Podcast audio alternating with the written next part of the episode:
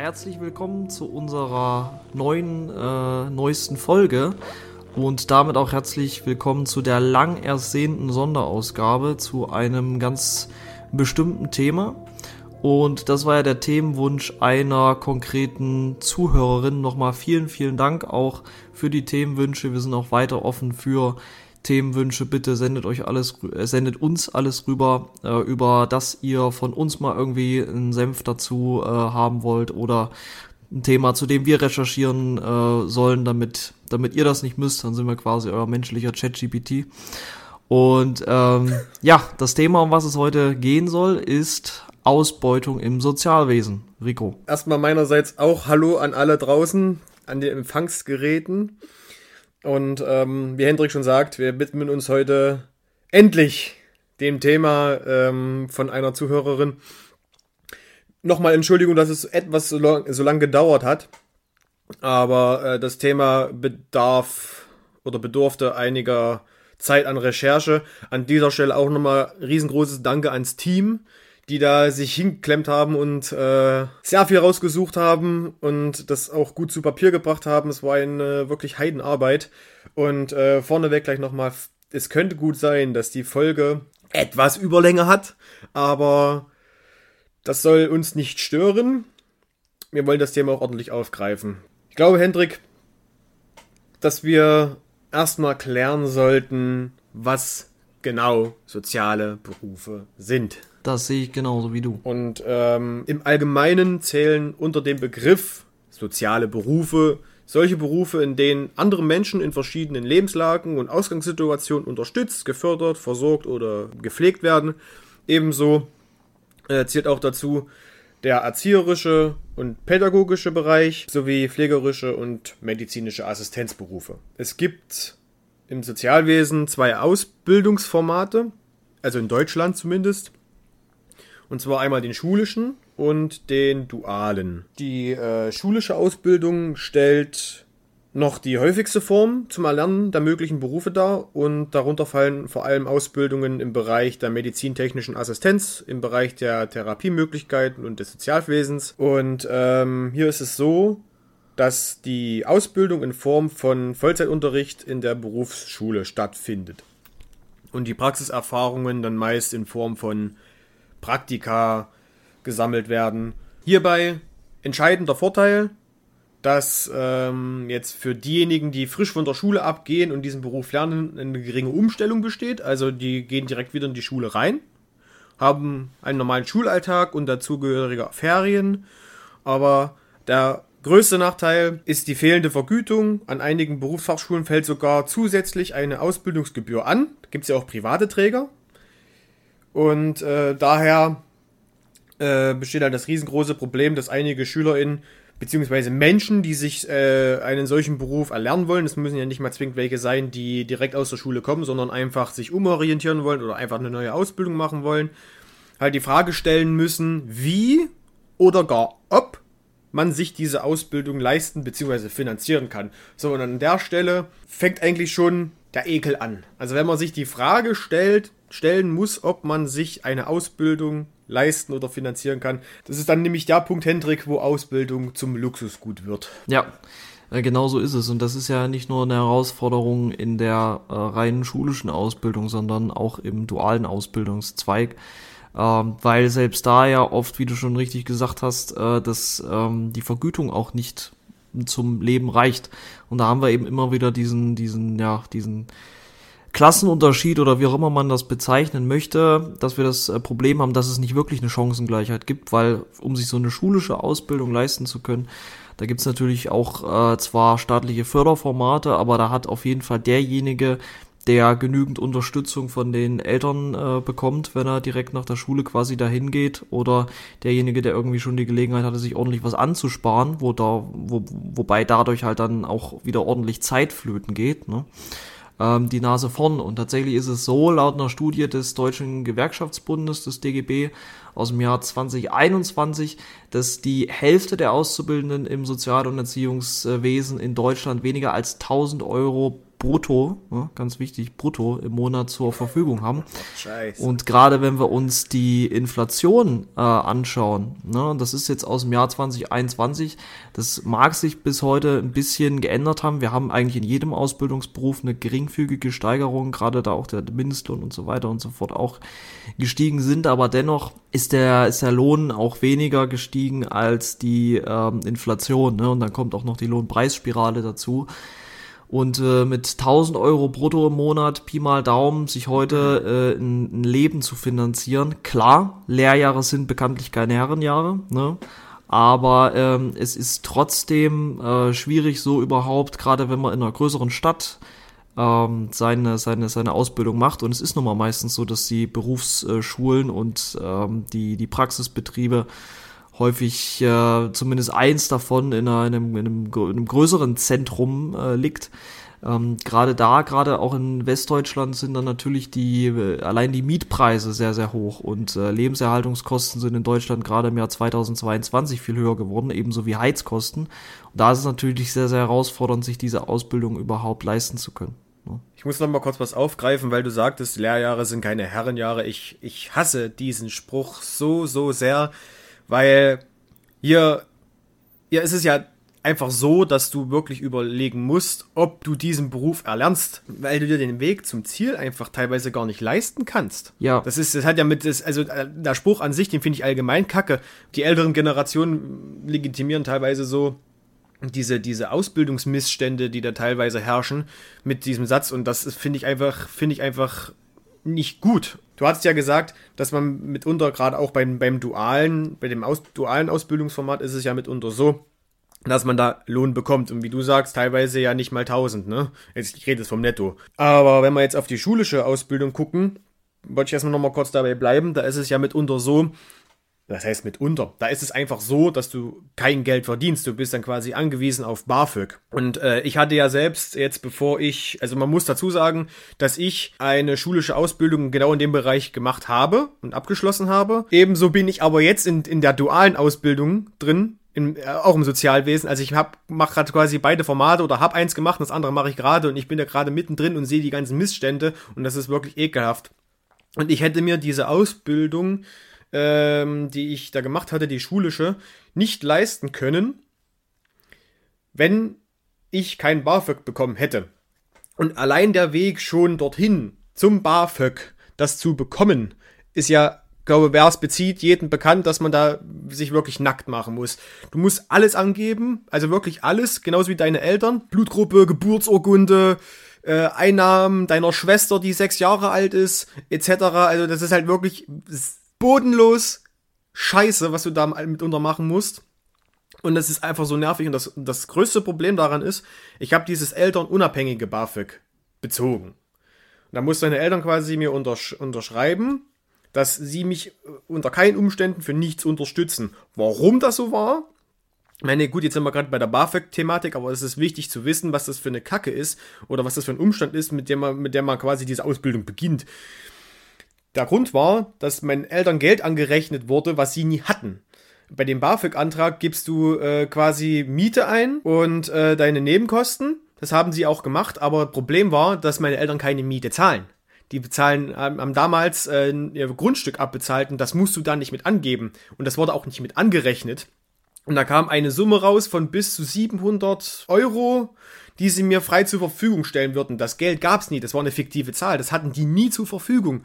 Und sprich, aufgrund dessen, dass das nicht angerechnet wurde, obwohl es quasi eine, eine, ein, ähm, also quasi Unkosten waren, die sie tragen mussten, die theoretisch damit reingezählt hätten, habe ich das dennoch nicht bekommen. Also frag mich, wie, frag mich, ich frage mich, wie das System dahinter funktioniert, deswegen musste ich das Elternunabhängige beantragen.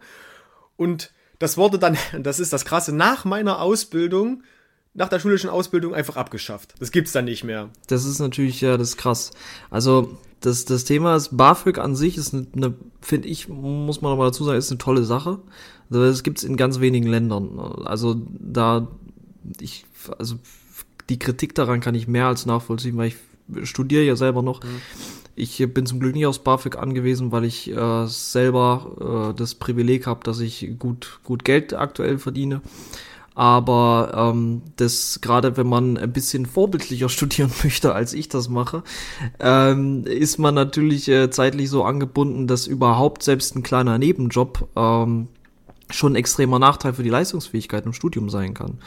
Und genauso ist es natürlich auch, wenn man jetzt eine schulische Ausbildung macht, dann ist das Zeitpensum, glaube ich, sogar noch mal ein bisschen intensiver, und vor allem es gibt keine freie Zeiteinteilung.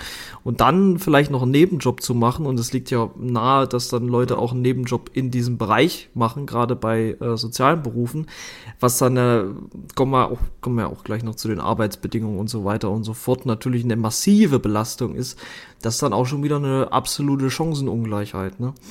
Und äh, nicht nur das, sondern es werden einem, wie du schon gesagt hast, auch einfach zu viele Hürden in den Weg gelegt, solche Fördermaßnahmen dann letzten Endes zu, zu beanspruchen. Und gleichzeitig ist es natürlich so, dass das BAföG ja auch, äh, wenn auch ähm, nur zu einem gewissen Prozentsatz und ohne Zinsen zurückgezahlt werden muss, das ist trotzdem eine äh, ne, ne, ne Kreditbelastung am Ende, ne? Muss, muss man einfach, muss man einfach klar so sagen. Und auch das ist, spricht nicht unbedingt für Chancengleichheit, ne? Das spricht überhaupt nicht dafür, weil wenn man jetzt bedenkt, als ich die schulische Ausbildung gemacht hatte, ich habe den Sozialassistenten gemacht, jetzt mal zum, zum Einordnen, als ich den gemacht hatte, ähm, war es ja so, dass man nahezu jeden Tag fast acht Stunden, mindestens sieben hatte. Gut, es gab auch, es gab auch Tage, jetzt wo du nur sechs hattest, klar. Aber ich bin, ich bin dann immer nach Weimar gefahren in die Schule, und der Weg war halt schon ein Stückchen. Ich hätte mir auch keine Wohnung in Weimar leisten können, denn mit welchem Geld? Ich habe der, den, dem Bar, das Geld, was ich bekommen habe, war zu der Zeit fünfhundertsechzig Euro. Und das ist nichts. Und dann mietet dir mal bitte eine Wohnung mit fünfhundertsechzig Euro. Dann, ähm, versuche bitte, die Anreise zum Ort des Unterrichts zu gewährleisten mit dem Geld in Form von Spritkosten oder Kosten des öffentlichen Nahverkehrs, und bitte finanziere dir noch die Lebensmittel und, wenn du noch richtig cool bist, noch das Schulmaterial. So, dann kannst du dir ungefähr vorstellen, was zum Leben nämlich übrig bleibt. Nichts, es endet, es endet nämlich schon da bei der Miete. Wenn, wenn, ich glaube nicht, dass man in Weimar unter dreihundert Euro, gibt's vielleicht schon, ja, aber das ist wahrscheinlich eine Seltenheit, unter dreihundert Euro eine Wohnung bekommst. Halbwegs Wohnung, die lebenswert ist, wo man wirklich auch äh, Spaß daran hat, drinnen zu wohnen. Und man weiß ja, Wohnen ist sehr, also das ist was sehr Intimes, und da möchtest du dich auch wohlfühlen und nicht in irgendeiner Kaschemme leben, wo du Schimmel an den Wänden hast oder das noch äh, aussieht, als würde das aus dem sozialistischen Jahrhundert kommen. Das stimmt, ja, und vor allem ist ja klar, ein W G-Zimmer oder so kriegt man damit dafür mit Sicherheit ähm, irgendwie, vielleicht aktuell nicht mehr mit Nebenkosten, weil die Gaspreise vor allem und die selbst die Fernwärmepreise absolut in katastrophalen Höhen sind seit dem Ukraine-Krieg. Ja, das war ja damals noch nicht so. Ähm, genau, äh, aber äh, auch das ist wieder, spricht wieder nicht für Chancengleichheit, weil Eine, wenn man eine schlechte Wohnsituation hat, hat das definitiv Auswirkungen auch auf die Leistungsfähigkeit. Das darf man nicht ähm, unterschätzen. Es äh, ist ja auch nicht ohne Grund so, dass nur wenn man, äh, dass es quasi psychologisch bewiesen ist, dass wenn man eine aufgeräumte, schöne Wohnung hat, äh, sich besser konzentrieren kann. Und wenn, kannst du viel aufräumen, wenn du willst, wenn du Schimmel an den Wänden hast oder ein fünf Quadratmeter Zimmer, ja, ja. Und nebenan der Kollege, der Philosophie studiert, der macht jeden Abend da eine, eine Sokrates-Party oder was weiß ich. Dann, dann, äh, ja, der, der lernt dann immer ganz fleißig, ne, lernt dann sehr laut, bringt sich extra mit Substanzen auf ein neues Lernlevel und sowas, ne, dann hast du natürlich auch, kleiner Spaß am Rande, ähm, nicht die Gelegenheit, dich so zu konzentrieren. Jetzt sind wir zwar ganz schön abgedriftet, ähm, sage ich mal, aber das ist ja wichtig, auch mal äh, so die Umstände aus der Praxis direkt zu hören, ne, und dafür ist es sehr hilfreich, hier als Counterpart jemanden sitzen zu haben, der das alles selber schon am eigenen Leib äh, erfahren musste. Sehr viele ja. verschiedene Szenarien in diesem, in, in diesem Sozialwesen auch. Ne? Ich muss auch noch kurz aufgreifen, das war ja gerade nur das Geld, von dem ich gesprochen hatte. Von der Zeit habe ich noch gar nicht gesprochen, weil wenn man sich, wenn man bedenkt, dass man dann sieben oder acht Stunden in der Schule sitzt und da die Schulbank drückt, dann muss man auch erstmal einen Job finden oder einen Arbeitgeber finden, der dich als Nebenjobler nimmt, weil du ja meistens erst ab sechzehn Uhr Zeit hast. Wenn du ab sechzehn Uhr erst Zeit hast, gehst du dann auf Arbeiten, da würde ich ja natürlich dann so einteilen, dass du für ihn ja auch eine gewisse Leistung erbringen kannst, was ja auch wieder mit Zeit verbunden ist, und die Zeit geht an Flöten zum Lernen und äh, ähm, sorgen quasi auch dafür, dass deine Ergebnisse dann dementsprechend schlechter ausfallen in der Schule. Und das ist natürlich auch nicht Sinn und Zweck der Sache. Also da hapert es echt an vielen, vielen Stellen. Jetzt gehe ich mal kurz davon weg und gehe noch auf den weiteren Punkt zu sprechen. Und zwar, das ist die Praxiserfahrung in der, während der schulischen Ausbildung, weil die kommt nämlich auch viel zu kurz. Und äh, das erweist sich leider als sehr großer Nachteil für die spätere Jobsuche. Warum? Das ist nämlich ein Grund, dass ArbeitgeberInnen, wenn sie die Wahl haben, Schülerinnen mit Berufserfahrung häufiger bevorzugen. So, wenn du aber nur eine schulische Ausbildung machst mit zwei Wochen Praktika, ich, ich übertreibe jetzt mal, dann hast du auf dem Arbeitsmarkt einfach schlechtere Chancen. So, und das ist aber dann so ein Teufelskreis, wenn du quasi diese, diese schulische Ausbildung machst, sei es jetzt drei Jahre oder zwei Jahre und du möchtest dich dann auf dem Arbeitsmarkt behaupten und die Erwartung ist aber, dass man Berufserfahrung hat, kommt man nur sehr schwer rein und kann diese sammeln, um sich dort zu bewerben, wo man gern möchte. Also das ist halt wirklich ein riesengroßes Problem und führt sehr schnell zu derben Frustrationen. Und dann kommt ja auch die Sinnfrage wieder, wieder ins Spiel, und wo dann, wo dann viele auch sagen so, nee, also die sich da reinlesen, sich schon davor damit befassen mit diesem Beruf und sagen, nee, ja, du, das tue ich mir nicht an, dafür bin ich mir einfach viel zu schade.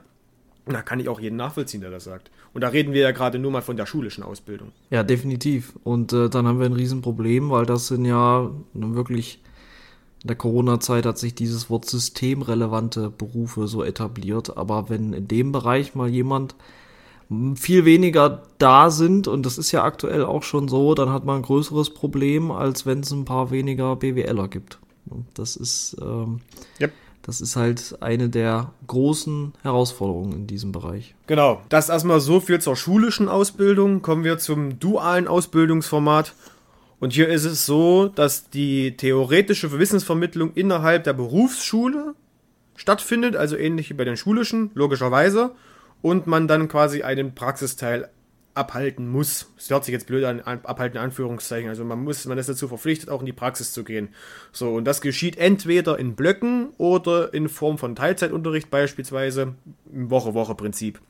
Und bei mir ist es so, in meiner jetzigen Ausbildung, dass ich eine Woche Schule habe, eine Woche Arbeit, eine Woche Schule, eine Woche Arbeit.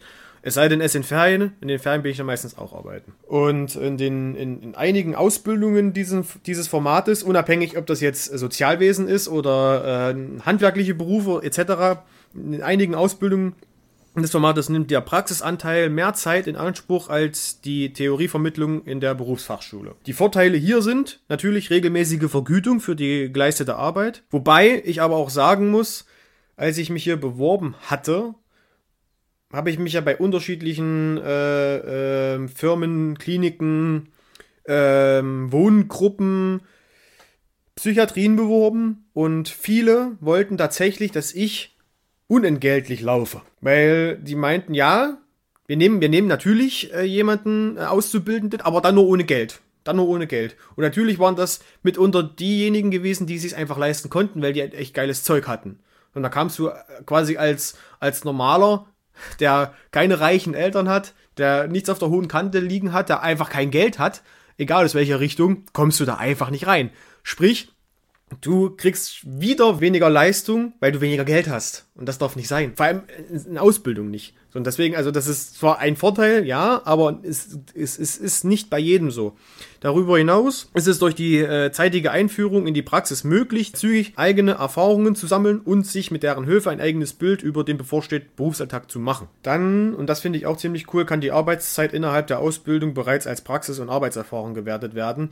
Und das Schöne ist nämlich, wenn ich jetzt danach studieren gehe, Kann, wird mir das alles angerechnet. Das ist gut, das ist tatsächlich ein Vorteil. Ist sowohl die Theorie als auch die Praxis und das ist ziemlich gut. Ein Nachteil ist, dass äh, duale Auszubildenden logischerweise keine Berufsschulferien mehr genießen können, sondern sie erliegen mit ihrem Anspruch auf Urlaubstage bereits den Konditionen des Arbeitgebers. Und darüber hinaus ist auch ein äh, ziemlich großer Nachteil die Freizeit. Mhm. Das merke ich, und ich hatte es schon in der letzten Folge kurzzeitig erwähnt, dass ich es selbst, wie jetzt auch viele andere, was äh, jetzt bei den, bei den Recherchearbeiten auch ersichtlich wurde, dazu kann man dann später nochmal näher drauf eingehen, äh, wie auch viele andere, es einfach nicht schaffen, einen guten Ausgleich zu schaffen zwischen Freizeit und Arbeit. Und das, das setzt einen sehr, sehr, sehr derb zu, weil bei mir ist es so, wenn ich jetzt Schule habe, und ähm, ich quasi Freitag fertig bin mit der Schule, dann wird wahrscheinlich jeder kennen, Freitag nach der Schule, du hast einfach keinen Bock mehr, überhaupt noch irgendwas zu machen, du bist einfach durch und wir gehen jeden Tag acht Stunden,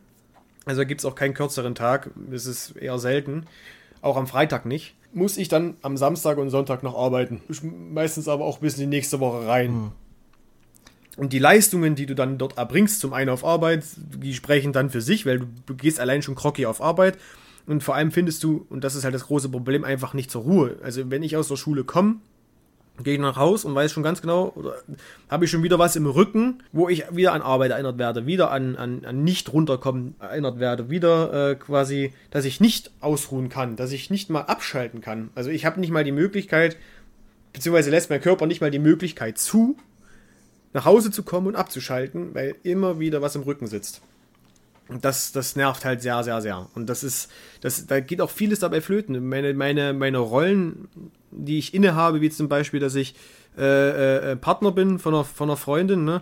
Dass ich äh, äh, Arbeitnehmer bin oder eben auch Auszubildender. Und darüber hinaus will ich ja mir selber auch noch gerecht werden. Und dann, dann Haushalt et cetera, das fällt ja alles irgendwie flach. Podcast. Entweder bin ich nicht da, oder Podcast, genau.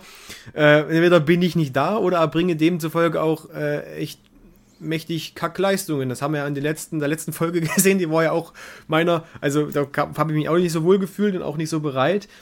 Man muss dann echt Abstriche machen, aber letzten Endes führt das einfach nur dazu, dass man dann dadurch mehr überlastet ist. Das ist quasi wie so ein Teufelskreis. Man will wirklich versuchen, irgendwie die Waagschale zu halten, aber das funktioniert einfach nicht, weil das ist, das ist nicht zu leisten. Und ich hatte das in der letzten Folge erwähnt, dass es mir da äh, im, im Oktober und November ziemlich dreckig ging und ich tatsächlich äh, überlegt hatte, die Ausbildung abzubrechen, weil es war eine die, die pure Katastrophe, permanent überarbeitet, und das war noch nicht mal im ersten Viertel der Ausbildung. Das fand ich einfach so krass. Ich hatte das vorher auch noch nie. Noch nie hatte ich so ein Gefühl, dass ich auf nichts mehr Lust hatte.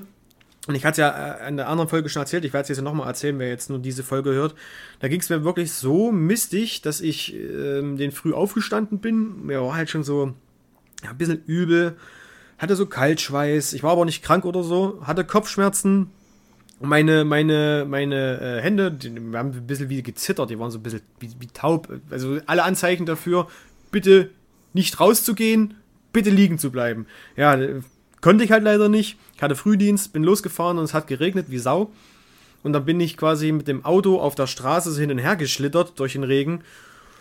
Und da dachte ich mir dann so auf der Fahrt so, ja, wenn ich jetzt in die Leitplanke pralle oder in die Leitplanke rutsche, ja, dann ist es eben so. Da finde ich vielleicht dann mal ein bisschen zur Ruhe. Und allein dieser Gedanke war mächtig kontrovers und so eklig, und da habe ich dann vieles in Frage gestellt und versucht, mich dann ein bisschen zu regulieren, weil ich es nicht gepackt habe, genauso wie ich es jetzt noch nicht packe, meine Wunschleistungen gerade in der Aus-, also in der, in, in, im schulischen Bereich so zu erfüllen, dass es zu meiner Zufriedenheit ist. Ich habe da wirklich Abstriche gemacht und achte ja natürlich jetzt mehr auf mich, was aber zum, äh, was aber zum Resultat hat, dass die Leistungen in der Schule nicht mehr die sind, an die ich gerne äh, beim Sozialassistenten oder am Sozialassistenten hätte anknüpfen können. Also das, das ist ein bisschen schade, aber letzten Endes ja, bleibt mir großartig keine Wahl. Und dann ist es nach wie vor immer noch nicht sichergestellt, dass ich alle Rollen irgendwie einnehmen kann oder, zu, oder, oder für mich zufriedenstellen kann. Und das ist immer noch ein riesengroßes Problem. Also man wird quasi schon in der Ausbildung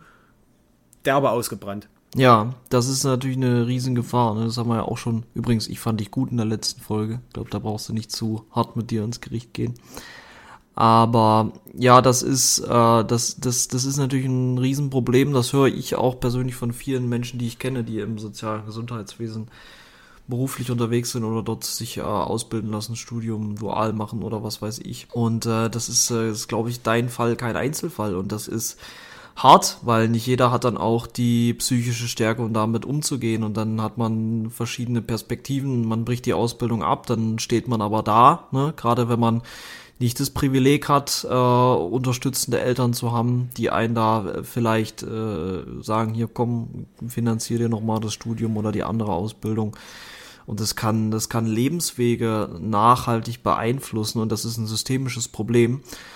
Ne? Und ähm, das ist äh, das ist natürlich ein äh, enorm enorm hoher Druck, der da auch auf einem lastet, und das ist äh, nachvollziehbar, und gerade in so einem Bereich, wo man mit Menschen an Menschen arbeitet, die benachteiligt sind oder die äh, schwächer sind, die Hilfe benötigen, dann ist es natürlich umso schwieriger, äh, wenn da jemand ist, äh, der eigentlich selber völlig überarbeitet ist, unter einem viel zu hohen Druck steht und äh, der vielleicht dann auch manchmal nicht zu hundert Prozent bei der Sache sein kann, oder äh, dass es einfach so ist, kommen wir sicherlich auch später noch dazu, äh, dass er auch einfach äh, einer zu wenig ist, ne? Gerade gerade in, in der ja, ja. Situation. Und da ist es für diese Menschen natürlich sehr, sehr schwierig. Das ist Das ist, das ist auch wieder, hat schwer, kann schwerwiegendere Auswirkungen haben, als wenn jemand in der Excel mal an die falsche Zeile äh, äh, einen, einen Betrag eingibt, ne? Wenn man in dem Bereich, äh, ja, genau. wenn dann in dem Bereich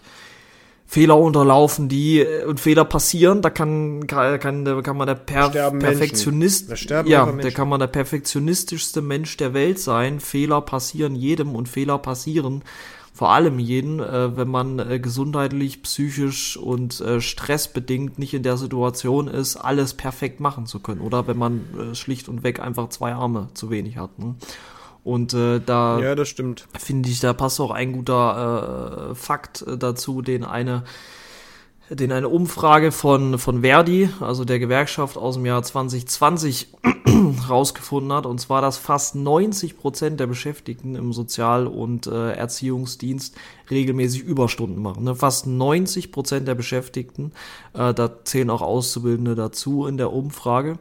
Und äh, was auch interessant ist, ist, dass die Kompensation dafür sehr mangelhaft ist, denn äh, nur knapp fünfzig Prozent derjenigen bekommen eine Vergütung oder einen Freizeitausgleich dafür. Ne? Also der Rest sind einfach ähm, sind einfach unbezahlte, unausgeglichene äh, Überstunden äh, sozusagen. Und was willst du machen yeah. in dem Bereich? Ne? Willst du dann äh, zu Hause bleiben und sagen, nee, ich scheiß drauf? Dann ist aber auch wieder das Problem, dass du mit und an Menschen mit Benachteiligung arbeitest.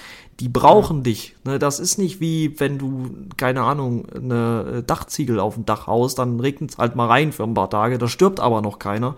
Da hat kein Mensch, also sei denn natürlich, es kommt ein Orkan oder sowas, ne? Aber äh, Spaß beiseite. Ähm, das ist natürlich äh, in dem Bereich äh, ein absolut riesiges Problem, und ich glaube, das ist eine gute Überleitung zu dem Punkt, der das Ganze eigentlich ähm, ja, eindämmen sollte und der eigentlich dafür sorgen sollte, dass sowas nicht passiert, und das ist natürlich, dass es auch gesetzliche Vorgaben für Ausbildungsberufe gibt. Ja, Hendrik, aber bevor wir jetzt da nochmal einsteigen, würde ich nochmal kurz auf den Aspekt eingehen, auf den vorherigen. Ähm, da habe ich ja jetzt gerade nur von dem finanziellen, gespro- äh, von den, von den ähm, Zeitmanagement mhm. gesprochen, noch gar nicht von dem finanziellen Aspekt. Weil man muss auch dazu sagen, dass ich ja gerade auch nicht schwer verdiene in dem Beruf, in dem ich arbeite. Ich verdiene zwar vielleicht als Auszubildender an sich ganz okay, aber in Bayern mit der Miete, in Zeiten von Inflation, also ich muss sagen, dass ich am Ende des Monats, so ehrlich kann ich jetzt auch einfach mal sein, am Ende des Monats echt zu kämpfen habe, ähm, nicht unter Null zu kommen. Und da, die Kanten, da habe ich mir noch nicht mal irgendwas geleistet, irgendein Luxusgut oder so. Das geht ja wirklich derzeit alles nur von Lebensmitteln und Nebenkosten ab. Und in Bayern ist es ja auch so, dass man nicht mal sagen kann, ich, ich gebe das Auto ab und verzichte darauf, dann würde ich nämlich gar nicht zu, mein, zu meiner Arbeit kommen, geschweige denn in die Schule. Weil dann von hier aus, der, da fährst du gefühlt vier Stunden. Ich will aber auch pünktlich ankommen und meine Arbeit behalten. Weißt du, das ist dann auch richtig, richtig scheiße. Und da kommt ja wieder gerade das zu, äh, zu Wort, was wir vorhin gesagt haben, wenn Ausbildung zum Luxusgut wird, ne? Das ist, die Leute, also Deutschland hat Personalmangel as fuck in dieser, in, in dieser Branche. Und man macht diese Ausbildung zusätzlich noch so schwer.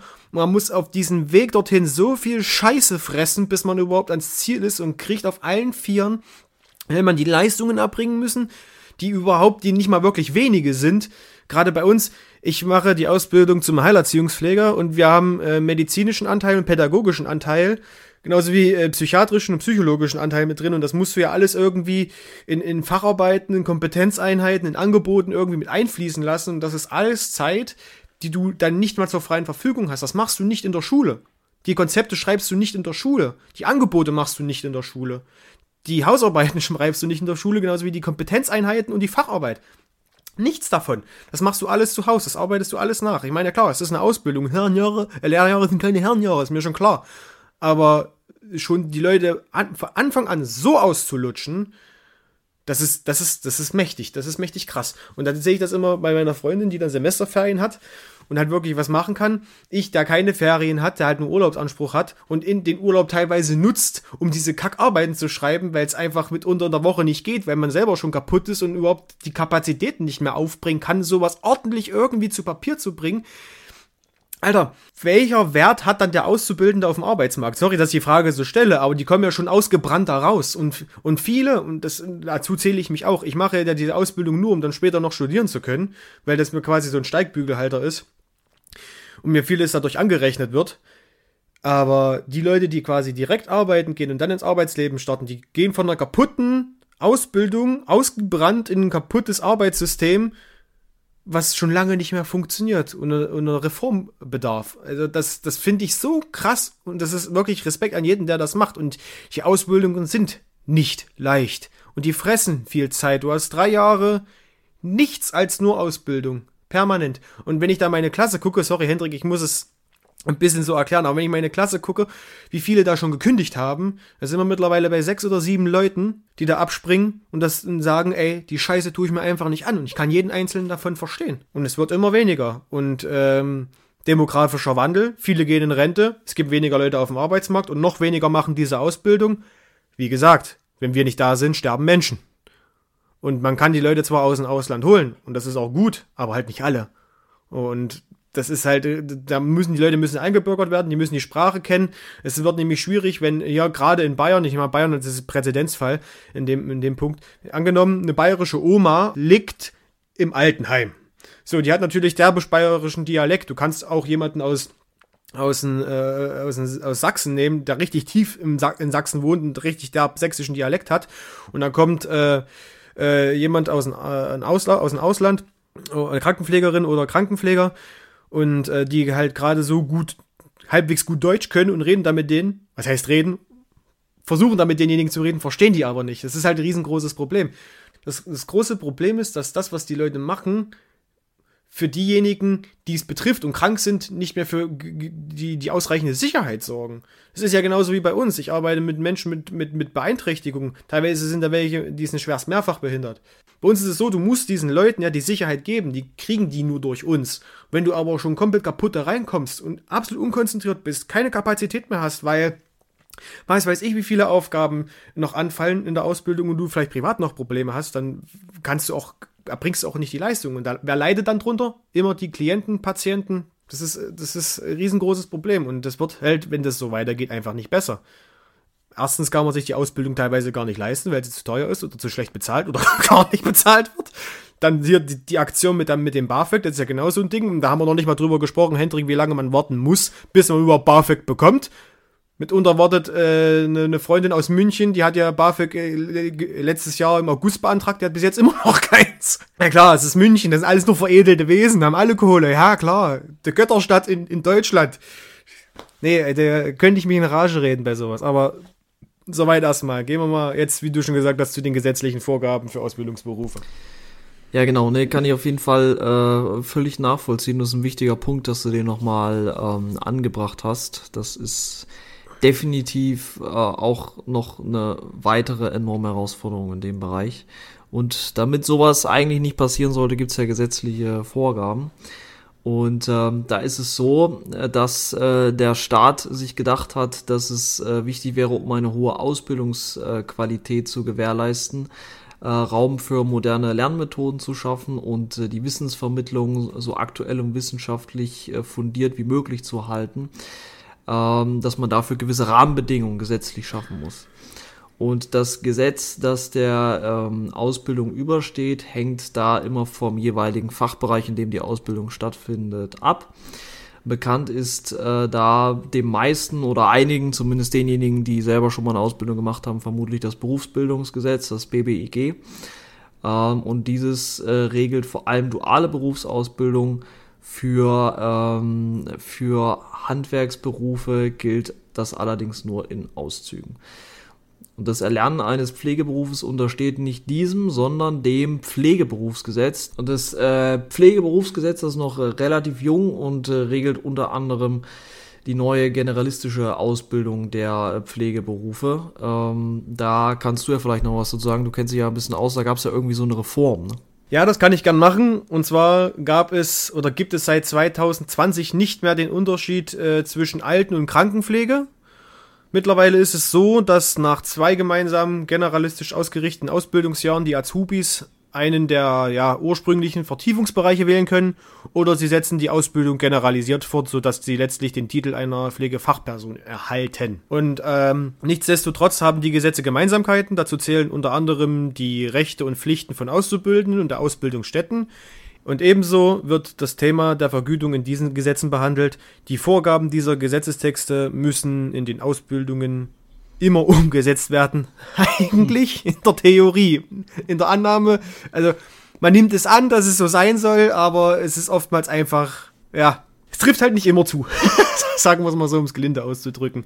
Weil Ähm, leider kann man quasi sagen, dass diese Vorgaben so eine Art Gütekriterium darstellen im Moment, wobei das äh, eigentlich Mindestmaßstäbe für, aus, für die Ausbildungsverantwortlichen sein sollen. Aber das ist leider halt nur in der Theorie so. Ja, und äh, das ist natürlich ähm, mehr als verständlich, dass das so empfunden wird. Und wir haben es ja gerade schon anhand von vielen Praxisbeispielen äh, gehört und ähm, ja, kennen das ja vielleicht auch selber aus dem Umfeld von vielen Personen, die in dem Bereich unterwegs sind, dass diese Vorgaben meistens äh, oder nahezu immer nicht zu hundert Prozent eingehalten werden. Ne? Es ist natürlich wichtig, dass es so einen Rahmen gibt, wäre auch schlimm, wenn es keinen gäbe. Allerdings, glaube ich, sind da in wenigen Berufsbereichen wie im Sozialwesen die Realität äh, und ähm, die Vorgaben so weit voneinander entfernt, ähm, wie es wie es wie es wie es eigentlich sein dürfte. Klar, einen gewissen Toleranzbereich hat man immer, aber das ist natürlich eine wahnsinnige Herausforderung.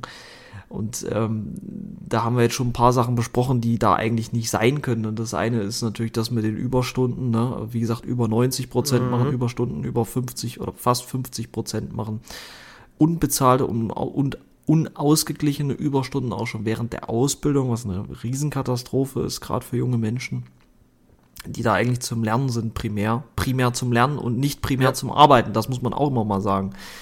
Das ist, das ist auch so ein, so ein Punkt, der natürlich eine riesige Herausforderung ist. Ich habe ja auch nochmal was rausgesucht von der, von der Hans-Böckler-Stiftung.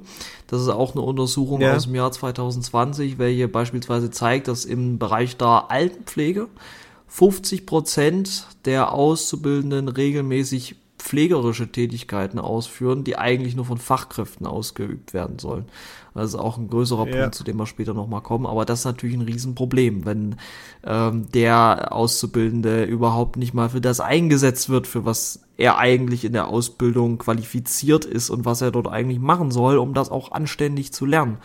Ne, das ist, äh, das ist eine Riesenherausforderung und das führt natürlich zur Ausbeutung und es gibt, glaube ich, keine andere, keine andere Formulierung äh, dafür als ja. Ausbeutung, äh, wenn man äh, dann quasi an den Stellen und Ecken äh, anges- äh, genutzt wird, wo es gerade fehlt und nicht da, wofür man eigentlich vorgesehen ist und was einem auch im Sinne dieser Ausbildung und im Sinne der gesetzlichen Rahmenbedingungen dafür äh, dienlich ist.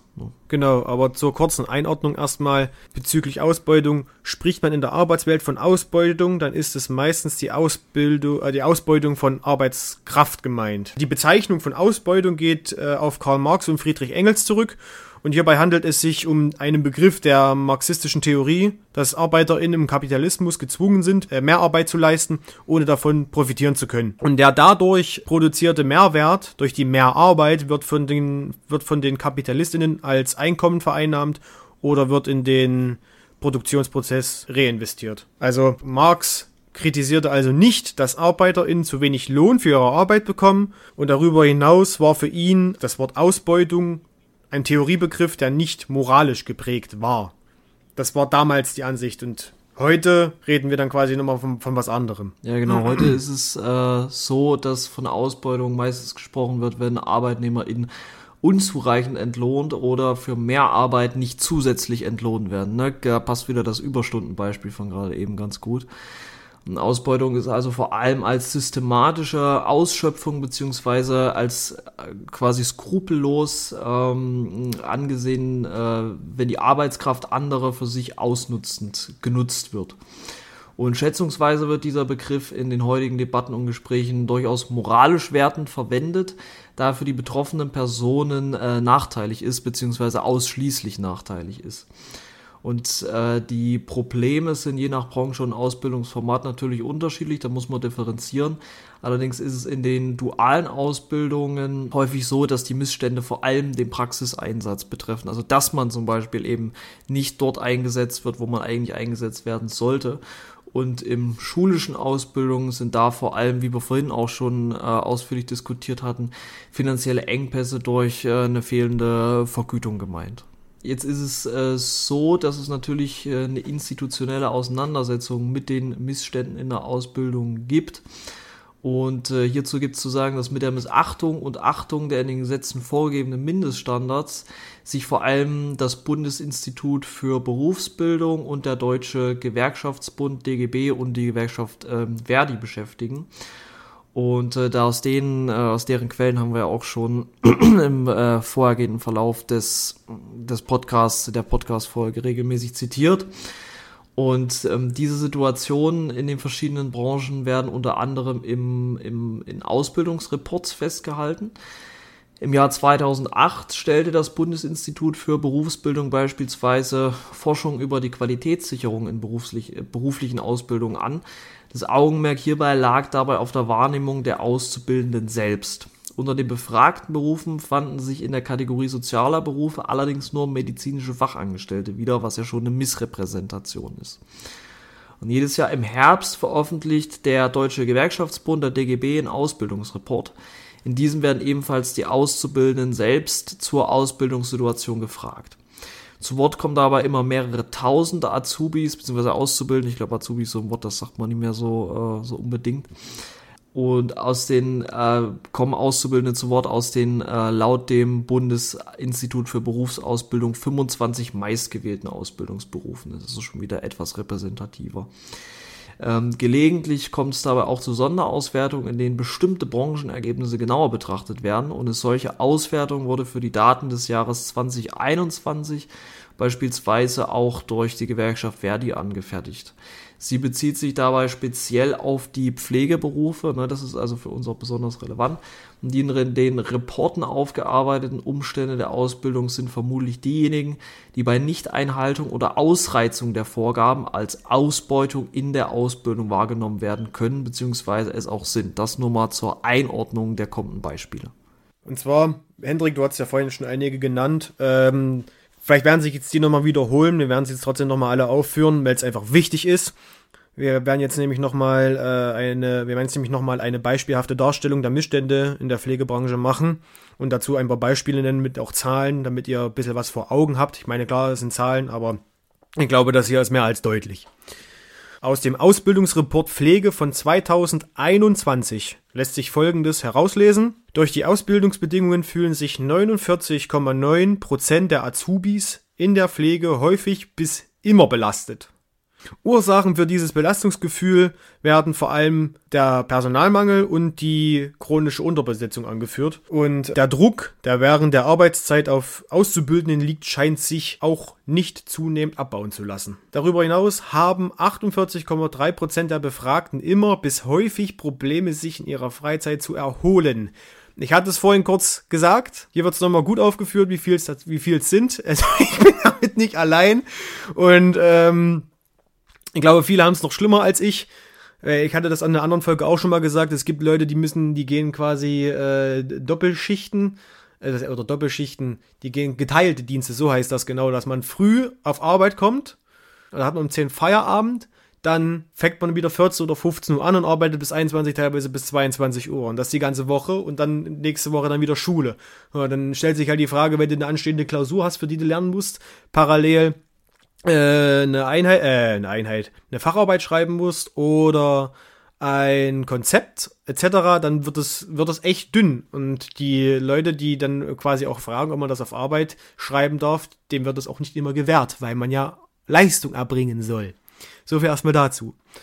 Zusätzlich empfinden achtundvierzig Komma sechs Prozent der befragten Auszubildenden eine mangelnde Vereinbarung zwischen Privatleben und Berufsausbildung. Und hier werde ich jetzt mal kurz die Gewerkschaft Verdi zitieren. Obwohl Überstunden in der Ausbildung gesetzlich nur in Ausnahmen zulässig sind, gehören sie weiterhin zum Alltag vieler Auszubildender. Und tatsächlich war es bei mir auch so, dass ich in den ersten Monaten ordentlich viele Überstunden gemacht hatte und dementsprechend hinten raus weniger Zeit bekommen habe. Und ich, hab, ich konnte die natürlich auch nicht ausgleichen. Warum? Personalmangel. Warum? Weil ich einspringen musste. Also so oder so, man hat da nicht viel von. Man ist ja gefühlt nur auf Arbeit und brennt sich ab. Und das ist wirklich ein riesengroßes Problem und das hinterlässt auch Spuren. Spuren, wie zum Beispiel, dass viele auch diesen Pflegebereich wieder verlassen und irgendwas anderes machen. Also es, es kündigen Leute. Viele fangen die Ausbildung erst gar nicht an, deswegen. Manche sind langzeitkrank aus diesen Gründen. Wenn das so weitergeht, dann kann jeder selber zusehen, wie er mit seinem Krebs zurechtkommt oder anderen Krankheiten und kann dann in seinem Privatbett dahin siechen. Darüber hinaus leistet ein Drittel der Azubis mehr Arbeitsstunden als vertraglich vereinbart. Auch kurzfristige und nicht geplante Versetzungen stehen für viele Auszubildende auf dem Tagesplan. Etwa sechsundfünfzig Prozent der Befragten erlebten dies. Zum Zeitpunkt der Befragung waren lediglich zweiundvierzig Komma sieben Prozent der Befragten mit ihrer Ausbildung zufrieden, also nicht mal die Hälfte. Man muss jetzt aber auch dazu sagen, dass Pflegeberufe damit deutlich schlechter abschneiden als andere duale Ausbildungsberufe. Dort sind etwa einundsiebzig Komma drei Prozent der befragten Auszubildenden sehr zufrieden bis zufrieden. Und neben, dem, neben den anderen bereits aufgezählten Missständen erscheint dieser Wert wie der sprichwörtliche Wink mit dem Zaunfall, die Pflegekräfte attraktiver zu gestalten. Und ich hoffe doch sehr, dass unsere Regierung, so sozial wie sie sich gerne gibt, da auch nochmal anpacken sollte. Weil ansonsten wird der Herr Christian Lindner, wenn er alt ist, auch nicht mehr gepflegt. Und dann nützt die beste Kohle nichts, wenn du keine Leute mehr hast. Ja, da muss man auf jeden Fall die Pflegeberufe attraktiver machen. Das geht nicht immer nur mit marktwirtschaftlichen Maßnahmen. Es gibt noch was, was ich ja natürlich auch selbst gemerkt habe, jetzt in der, in den, in der Anfangszeit meiner Ausbildung, und zwar das Thema Anleitung und Anleiterstunden. Da bedarf es auch einer riesengroßen Nachbesserung. dreiundvierzig Komma sieben Prozent der Auszubildenden geben an, dass sie selten oder nie während ihres praktischen Einsatzes vor Ort von PraxisanleiterInnen an ihre beruflichen Aufgaben herangeführt werden. dreiundvierzig Komma sieben Prozent. Lediglich fünfunddreißig Komma fünf Prozent der Auszubildenden nach ähm, P F L B G berichten, dass der Mindestumfang an Praxisanleitung eingehalten wird. Es ist schon, es spricht eine deutliche Sprache. Also, und wenn man aber quasi diese Ausbildung lernt, angenommen von Tag eins, und man ist die ersten Wochen dort, oder den ersten Monat oder die ersten zwei, man erhält kaum bis gar keine Anleiterstunden. Man muss dazu sagen, dass die Anleiterstunden dafür da sind, dass man an der Praxis herangeführt wird, wie man zu arbeiten hat, ordentlich zu arbeiten hat und wie man professionell arbeitet, sodass niemand zu Schaden kommt, man selbst nicht, sowohl auch die Klienten bzw. Patienten. Und wenn das nicht richtig stattfindet, arbeitet man quasi als Laie. Und man weiß nie, ob man das, was man da tut, auch wirklich richtig macht. Und das wird spätestens da echt schrecklich, wenn du auf einer Intensivstation arbeitest.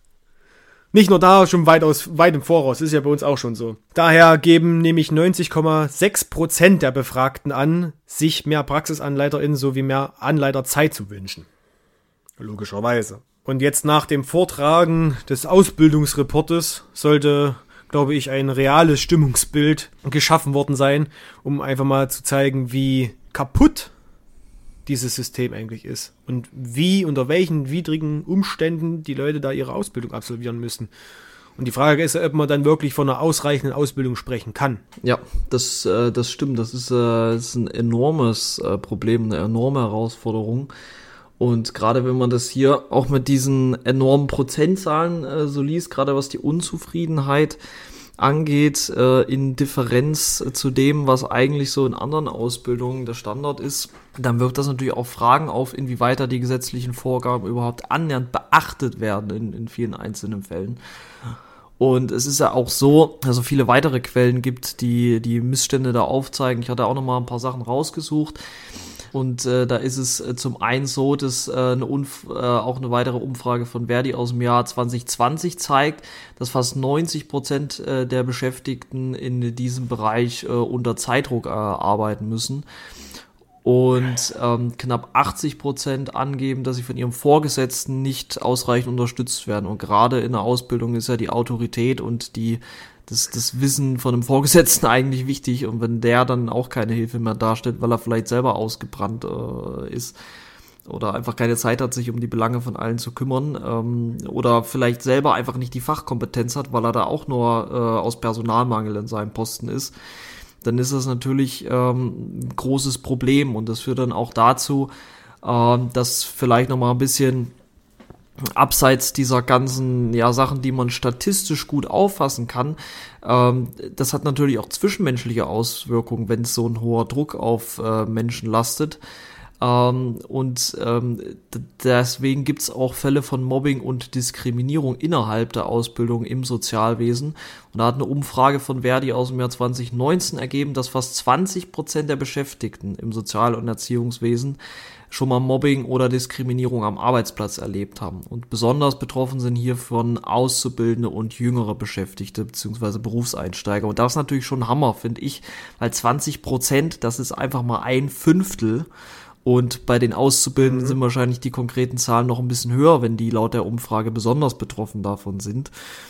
Und äh, das äh, damit ist auf jeden Fall ähm, nicht zu spaßen. Und das ist einfach dann eine soziale Dynamik, die entsteht, wenn Menschen unzufrieden mit ihrer Situation sind und einfach unter enormem Druck und äh, enormer psychischer Belastung stehen. Das kann dann nach außen durchdringen, gerade wenn man vielleicht ein etwas dominanterer, impulsiverer Charakter ist. Und das hat dann wiederum noch schlechtere Auswirkungen auf diejenigen, die dann davon konkret betroffen sind. Und wenn dann auch noch das private Gemüt darunter leidet, dann äh, ist das natürlich für die, auch für die Entwicklung der Menschen, der jungen Menschen, äh, katastrophal. Es wirft ja eben auch einen riesengroßen Schatten. Weil man, man denkt ja, wenn man ins Sozialwesen geht, dass man da mit Menschen zu tun hat, die wissen, was sie tun. Jetzt ist natürlich so, dass es aufgrund der vielen Umstände, die jetzt, wir jetzt hier schon äh, besprochen haben, sind ja noch lange nicht alle, ähm, es einfach dazu kommt, dass die Leute sich auch verändern. So, und dass die Leute dann auch keinen Bock mehr haben und das eben auch nach außen tragen. Ähm, sei es jetzt der Schüler bzw. Auszubildender oder die Arbeitskraft, die Fachkraft, alle haben mit den gleichen Sachen zu kämpfen und alle müssen es irgendwie aushalten, und dann kommt es mitunter einfach zu solchen Sachen. Ich meine, manche Menschen sind doch einfach Arschlöcher, das ist klar, und die haben in diesem Bereich nichts verloren. Und vielleicht, vielleicht kann ich dann nachher ein paar Side-Stories erzählen. Das kann ich machen, ja, das kann ich machen, vielleicht werde ich das auch machen, erinnere mich bitte nachher nochmal dran, gegen Schluss, wenn ich das mache, was da für Leute teilweise arbeiten. Dann kann es halt mitunter dazu kommen, dass die Leute eben auch eklig werden. Richtig, richtig eklig. Und man redet ja teilweise, also wir reden jetzt hier nicht nur von, von ein bisschen so freundschaftliches Mobben, sondern so richtig ekliges Dreckigsein. So, wie, wie, wie, so, so, ja, Mobbing eben. Mitunter ähm, kenne ich auch ein paar Berichte von ähm, Freunden, die ebenfalls in diesem Beruf arbeiten, die als Auszubildender den Pausenraum von äh, KrankenpflegerInnen nicht mitnutzen dürfen, eben weil sie Auszubildende sind. Und da gab es einen, ex, ex, äh, einen expliziten Fall, da hat eine frisch ausgelernt in diesem Krankenhaus, hat dieselbe Scheiße durchgemacht und fand das genauso kacke mit diesem Ausbildungsraum, äh, mit diesem Ausbildungsraum, mit diesem Pausenraum. Und hat aber dann, als sie ausgelernt hat, genau das Gleiche getan wie die Fachkräfte vor ihr und hat den Auszubildenden nicht in diesen Pausenraum gelassen. Also, ich weiß nicht, was die Ausbildung mit den Leuten macht. Auf jeden Fall ist es mehr Dissozialwesen teilweise als Sozialwesen. Und ich denke mal, die Vol- der Folgentitel könnte auch so lauten. Vielleicht wird er das auch. Wir werden sehen. Allerdings haben wir natürlich nicht untätig, waren natürlich nicht untätig und haben ein paar Fragen gestellt in die Welt raus. In die Welt da draußen drinne. Und ähm, es sind zehn Fragen und äh, zehn Fragen haben unterschiedliche Leute bekommen, es sind immer die gleichen, und die werden wir jetzt mal kurz hier auswerten. Wir werden aber mitunter auch einiges zitieren. Die Namen werden hierbei nicht genannt. Gleich vorneweg. Hendrik, ich würde dir die erste Frage überlassen. Ist das in Ordnung? Die erste, das ist in Ordnung, ja. Die erste Frage, die wir gestellt haben, die ist, ähm, musstest du bereits ausbildungsfremde Tätigkeiten, also Tätigkeiten, die nicht zum Ausbildungsberuf gehören, übernehmen? Und wenn ja, erläutere diese sowie deren Häufigkeit. Und da ist es ähm, so, dass einer der Befragten ein ganz krasses Beispiel ähm, hervorbringen konnte. Und zwar, dass diese Person ähm, zum einen äh, in der, in der Abstellkammer vom Hausmeister Regale ausräumen, abwischen, abstauben und wieder einsortieren musste. Und äh, dazu, was noch viel krasser ist, ähm, vor der Einrichtung äh, in der, in der Einfahrt Unkraut zupfen musste und das fast einen kompletten Dienst lang. Ja, und äh, diese Person musste selber auch schon in Sanktion, äh, Stadt, Sanktions, Stationsküchen äh, putzen. Ne? Und das ist natürlich ein absoluter Hammer. Und die Auswertung der, ähm, ja, der gesamten Antworten der Befragten hat ergeben, dass die Auswertung, dass, dass die Antworten an sich eher ausgewogen verteilt waren. Einige mussten keine ausbildungsfremden Aufgaben übernehmen, weil die wenig verfügbare Praxiszeit sehr sorgsam eingeteilt werden musste, um Inhalte zu vermitteln, was ja dann auch richtig ist, ne? Ähm, andere jedoch finden sich regelmäßiger, vor allem bei hauswirtschaftlichen Tätigkeiten wieder, die nicht zu ihren Ausbildungsaufgaben äh, gehören. Und das ist natürlich auch irgendwo ein bisschen ähm, degradierend, äh, möchte ich mal sagen, weil man sich ja äh, nicht umsonst ähm, für eine für eine harte Ausbildung entscheidet, weil man später diese Aufgaben ähm, äh, äh, vorgehen müsste. Wenn ich wenn ich Putzfrau werden will, mal so salopp gesagt, da muss ich keine keine dreijährige harte Ausbildung In, in Kauf nehmen, dann kann ich das auch einfach gleich machen und äh, kann gleich Geld verdienen. Ne? Und das ist natürlich dann auch einfach nicht, nicht dienlich und nicht förderlich der Ausbildung. Es ist eigentlich, wenn ich das mal so fäkal formulieren darf, ein Schlag ins Gesicht. Das ist vollkommen richtig und vor allem ist die Ausbildung ja schon so kacke, man, man muss ja schon so viel leisten und wenn dann dazu noch so eine Kacke kommt, ne, also man setzt neben diesen Scheißhaufen, neben dieser großen Anzahl an Scheißhaufen immer wieder einen drauf, wieder einen drauf und nochmal einen drauf, also das System ist, es tut mir leid, aber das System ist so im Arsch, es ist unglaublich, dass sich viele immer noch darauf bewerben und das machen wollen und warum das so ist, dazu kommen wir dann später nochmal, aber es ist wirklich sehr interessant, also ist und auch ein Rätsel, aber vor allem interessant. Kommen wir mal zur zweiten Frage. Die zweite Frage lautet, verlief bzw. verläuft deine Ausbildung nach deinem Ausbildungsplan? Hier kam raus, dass die meisten Befragten äh, bestätigt haben, dass ihre Ausbildung nach einem vorgesehenen Ausbildungsplan verläuft. Eine befragte Person räumt auch ein, dass dieser zwar nicht immer perfekt eingehalten wurde, aber dass der Ablauf der Ausbildung anhand des Planes nachvollziehbar war. Und eine befragte Person gab an, dass sie ihren Ausbildungsplan nicht mal gekannt hat, aber weiß, dass er theoretisch existiert. Und ich muss ehrlicherweise sagen, ganz am Anfang war das bei mir auch so. Ich wusste, es gibt einen, aber auf den, also ich kannte den, ich habe den auch schon gesehen, wir haben den kurzzeitig durchgenommen, aber viel zu wenig. Aber bei, bei mir gab es auch mitunter viele, viele Probleme, weil äh, die Einrichtung erst neu aufgemacht hatte. Und ähm, deswegen, das will ich den jetzt nicht so, nicht so derb ankreiden, aber letzten Endes ist es trotzdem Teil des Problems. Man macht einen neuen Bereich auf und dann fehlen die Leute. Ein wirklich gutes Beispiel ist ja, ich hoffe, ich nenne jetzt die richtige Stadt, ist Bamberg. Und zwar die Lebenshilfe. Die hat einen, äh, eine neue Einrichtung aufgemacht. Riesengroßes Ding, hochmodern, mehrere Milliarden reingeballert, aber kein Personal. Nicht eins. Und das, der komplette Komplex wird wahrscheinlich wieder abgerissen, weil die Leute einfach nicht da sind. Die Leute gibt's auf dem Arbeitsmarkt nicht. Die haben mit Leuten gerechnet, die es nicht gibt. Weil keiner diesen Beruf noch machen möchte. Das ist natürlich der absolute Hammer. Ne? Das ist natürlich ja. ein absoluter Hammer. Und äh, das äh, regt zum, zum Nachdenken an, ne? Was da auch planerisch schief läuft. Man kann so viel investieren, wenn man möchte. Gerade Personalfragen sind oft auch mit anderen Möglichkeiten als mit Investitionen verknüpft, die die äh, gewährleistet werden müssen. Du kannst in Gebäude, kannst du so viel Geld reinstecken, wie du möchtest. Wenn es gerade keine Baumaterialien für das Gebäude gibt, kannst du es trotzdem nicht bauen. Genauso ist es im Sozialwesen. Du kannst ja. sagen, wir kannst den Leuten auch den Himmel vom Eifer sprechen und ihr verdient hier was weiß ich nicht wie viel Geld, was ja auch nicht mal gemacht wird.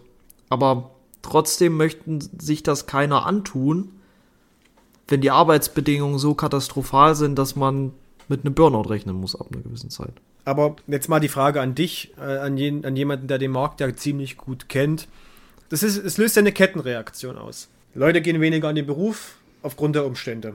Viele Leute kündigen aufgrund der Umstände. Viele Leute werden krank aufgrund der Umstände. Hat zur Folge, dass es weniger Leute gibt, die sich um kranke Menschen kümmern. Was wiederum ja bedeutet, dass die kranken Leute, die schon krank sind, noch kranker werden. Jetzt mal so salopp gesagt. Und viele Leute, die kurzzeitig krank geworden sind, nicht behandelt werden können und der Verlauf der Krankheit immer schlimmer wird.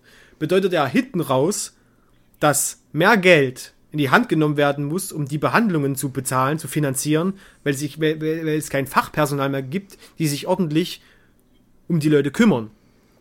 Und bekanntlich ist es ja auch so, dass man für Prävention viel, viel weniger Geld, und deswegen machen ja viele Krankenkassen ja mittlerweile, dass sie mehr auf Prävention setzen und das auch, äh, ja, wie soll ich sagen, so, so subventionieren, sage ich mal, an denjenigen, den es betrifft, ne? Mhm. Mehr Geld für Prävention ausgeben, was hinten raus weniger ist, als die, die Behandlung, die sie bezahlen müssten, wenn sie denn krank wären. Und das ist auch nochmal, ich glaube, ein wichtiger Aspekt, den mhm. man beachten sollte, gerade jetzt, wenn man, wenn man die Regierung darstellt, dass man jetzt in den ganzen Jahren mehr Geld, viel, viel mehr Geld ausgeben muss, wenn man das nicht re- re- reformiert quasi. Ja, definitiv.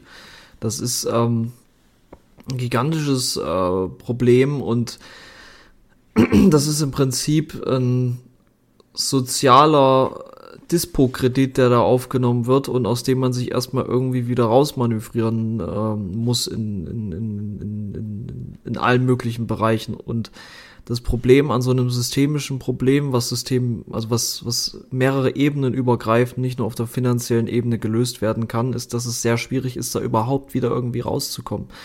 Weil es muss ja erstmal, es müssen jetzt erstmal enorme Anreize geschaffen werden. Finanzieller Art, weil es, was gibt es sonst für, für, für Anreize, ne? ähm, dass überhaupt wieder sich Leute dafür entscheiden, signifikant mehr Leute dazu entscheiden, dort äh, in, in diesem Bereich Fuß zu fassen und erst dann ist es ja überhaupt möglich, dafür zu sorgen, dass auch die Arbeitsbedingungen an sich verbessert werden können und dass Regelungen, Gesetze geschaffen werden, die eine solche Ausbeutung weitestgehend unterbinden. Ähm, aber auch das kann man ja erst machen, wenn zumindest annähernd genug Personal wieder verfügbar ist in diesem Bereich. Und dann kann man dafür sorgen, die Arbeitsplätze zum einen finanziell sicher, äh, so sicher zu machen, dass es für Leute wieder eine ernsthafte Überlegung ist, für signifikant mehr Leute eine ernsthafte Überlegung ist. Und muss gleichzeitig dafür sorgen, dass die Regularien so strikt wie möglich sind, dass äh, Ausbeutung halt so weit wie möglich eingeschränkt bzw. negiert werden kann in den Bereichen. Und das aber erstmal zu schaffen, ich glaube, dafür gibt es keine Blaupause. Also ähm, das ist, äh, der Punkt ist eigentlich überschritten, wo das Problem mit einem mit einem überschaubaren Aufwand hätte gelöst werden können. Jetzt ist es ein ernsthaftes Problem und da gibt es jetzt verschiedene Sachen, die man tun kann. Man kann Arbeitskräfte aus äh, Drittländern motivieren, hier in Deutschland in dem Bereich Fuß zu, massen, Fuß zu fassen. Auch da ist dann wieder die Schwierigkeit, wie du vorhin schon angeführt hattest, dass man natürlich erstmal Ausbildungsstandards für diese Leute setzen muss, die hier an die Gepflogenheiten heranführen muss und nicht zuletzt auch an die Sprache heranführen muss. Und ähm, das ist alles dann auch wieder mit enormer Vorlaufzeit verbunden. Und wir sehen ja, dass es allerdings auch in dem Migrationsthema Probleme gibt, die ähnlich gravierend sind wie in der Pflege. Nämlich, dass jetzt erstmal überhaupt die Bedingungen dafür geschaffen werden müssen, dass solche Leute überhaupt eine Arbeitserlaubnis erhalten. Und das ist einfach bürokratisch auch ein systemisches ja. Problem. Und das ist halt wieder ein Punkt, der zu dieser Kettenreaktion hinzufügt. Ja, man muss aber auch dazu sagen, dass, also ich denke, dass es keine Lösung ist, die Leute ähm, oder den Fachkräftemangel mit dieser Methode auszubremsen, das definitiv nicht, weil, also ich kann mich auch irren, ich lasse mich gerne eines Besseren belehren, weil der Aufwand, den Leuten aufzuzeigen, wie hier die Regularien sind, was gemacht werden muss und wie hier die Prinzipien laufen quasi in der Pflege, ist ja mit einem genauso hohen Aufwand und vor allem, ich denke, auch mit dem vor allem auch Mehraufwand verbunden, als eine ordentliche Pflegeausbildung, eine ordentliche Reform für die Pflegeausbildung. Da kann man, also es soll nicht heißen, dass man gar keine Leute aus dem Ausland reinholen kann, äh, reinholen soll, um Gottes Willen, das nicht, das nicht. Aber ähm, ich glaube nicht, dass sich das lohnt, vor allem finanziell nicht. Du, du butterst, also es sei denn, das denke ich, die Leute werden einfach nur rangezogen und sollen einfach nur die Arbeit machen, ohne einfach quasi so quer rein. Aber das hat letzten Endes genau das Gleiche zur Folge, und zwar, dass das System nicht funktioniert. Das ist, finde ich, nicht zu Ende gedacht. Und das wirft einfach dann auf längere Sicht mehr Probleme auf, als es jetzt schon ist. Ja, das ist, es ist natürlich ein, das ist natürlich ein Thema, ja. Ich glaube dennoch, es geht nicht anders, weil ähm, wir, wir brauchen das als zusätzlichen Lösungsbaustein, denn es ist schlicht und weg, wir können uns mit unserem eigenen Arbeitsmarkt nicht stemmen. Weil wir haben einen Fachkräftemangel in sämtlichen Bereichen und vor allem auch in handwerklichen Berufen. Und wir haben jetzt die Tendenz, dass immer mehr Menschen, die sich für einen Ausbildungsweg, nicht für ein Studium entscheiden, auch wieder eher in die handwerklichen Berufe gehen, weil da sind die Anreize da. Und den Vorsprung, den die Handwerksberufe da haben, einzuholen für, äh, für das Sozialwesen, für den einheimischen Markt, der ist schlichtweg meiner Meinung nach, das ist, ist nicht realistisch, denn selbst wenn ich unbedingt was im Sozialwesen machen möchte, überlege ich mir das, glaube ich, zweimal, wenn ich die Konditionen sehe, beispielsweise im Bereich Elektrotechnik. Wenn ich jetzt eine Ausbildung anfange zum Elektrotechniker, bekomme ich weit über tausend Euro im ersten Lehrjahr in Boombranchen wie beispielsweise erneuerbare Energien, und die suchen händeringend alle, also gerade Solarbranche kenne ich aus meinem beruflichen Umfeld extrem, die suchen alle. Wenn ich da meine Elektrotechniker-Ausbildung anfange, ähm, kriege ich halt meine zwölfhundert, dreizehnhundert netto im ersten Lehrjahr und fange dann nach der Ausbildung mit dreitausendvierhundert brutto an. Das ist ein, das ist halt ein Richtwert in der Branche. Und dann überlege ich mir das, glaube ich, dreimal, egal wie viel Lust ich auf Sozialwesen habe, wenn ich mir dort die Arbeitsbedingungen und das Finanzielle einmal anschaue. Das ist eine Herausforderung. Ja, selbst, selbst wenn das Geld das gleiche wäre, wie du sagst, da kommen ja allein schon die Umstände hin zum Sozialwesen, die hast du ja da einfach nicht. Ich meine, wenn du da, wenn du da mal was verboxt, eine Schraube jetzt, sagen wir mal, so salopp falsch anschließt, äh, falsch anschließt, oh Gott. Man merkt halt, dass ich da nicht arbeite, ja. Wenn man dann eine Schraube falsch äh, eindreht oder so, dann passiert halt äh, nicht so viel, also denke ich mal, wie wenn man bei der Intensivstation den falschen Knopf drückt. Oder wenn man es einfach nicht geschissen kriegt, äh, die Leute ordentlich zu versorgen, und zwar so ordentlich, dass es bedeuten könnte, dass sie einfach wegsterben. Gerade für Leute, die sich nicht selbst versorgen können. Also da hängt immer gleich Menschenleben dran. Da maximal eine Solarplatte. Ja, genau so ist es. Aber um jetzt mal weiterzumachen, kommen wir mal zu Frage drei. Kam es bereits vor, dass du gewisse Kenntnisse in deinen Betrieben nicht sammeln bzw. erlernen konntest, beispielsweise aufgrund weniger oder keiner Anleiterstunden, die in der Berufsfachschule aber gefördert werden bzw. wurden? Hier wird deutlich, dass weniger Anleiterstunden stattfinden als angedacht.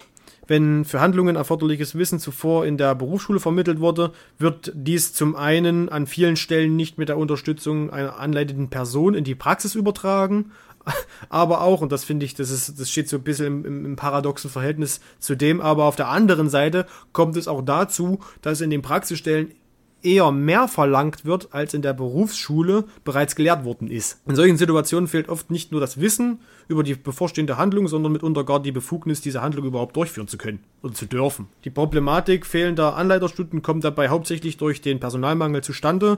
Entweder sind so wenig Personen vor Ort, dass es keine Zeit gibt, zu der, zu der Anleiterstunden, also dass Anleiterstunden durchgeführt werden können, oder es gibt keine Person, die Auszubildende anleiten können. So, und das, und dieses Privileg kam ich ja letztens, dass ich hatte zwei Anleiter.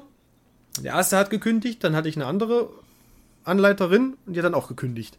Und dann stand ich erstmal da. Also, es ist halt alles sehr schwierig. Wenn du halt niemanden wirklich hast, mit dem du darüber reden kannst, dann entwickelt sich auch keine wirkliche Vorstellung von den, von den, zum einen von dem Berufsalltag und vor allem von dem Verlauf der Ausbildung.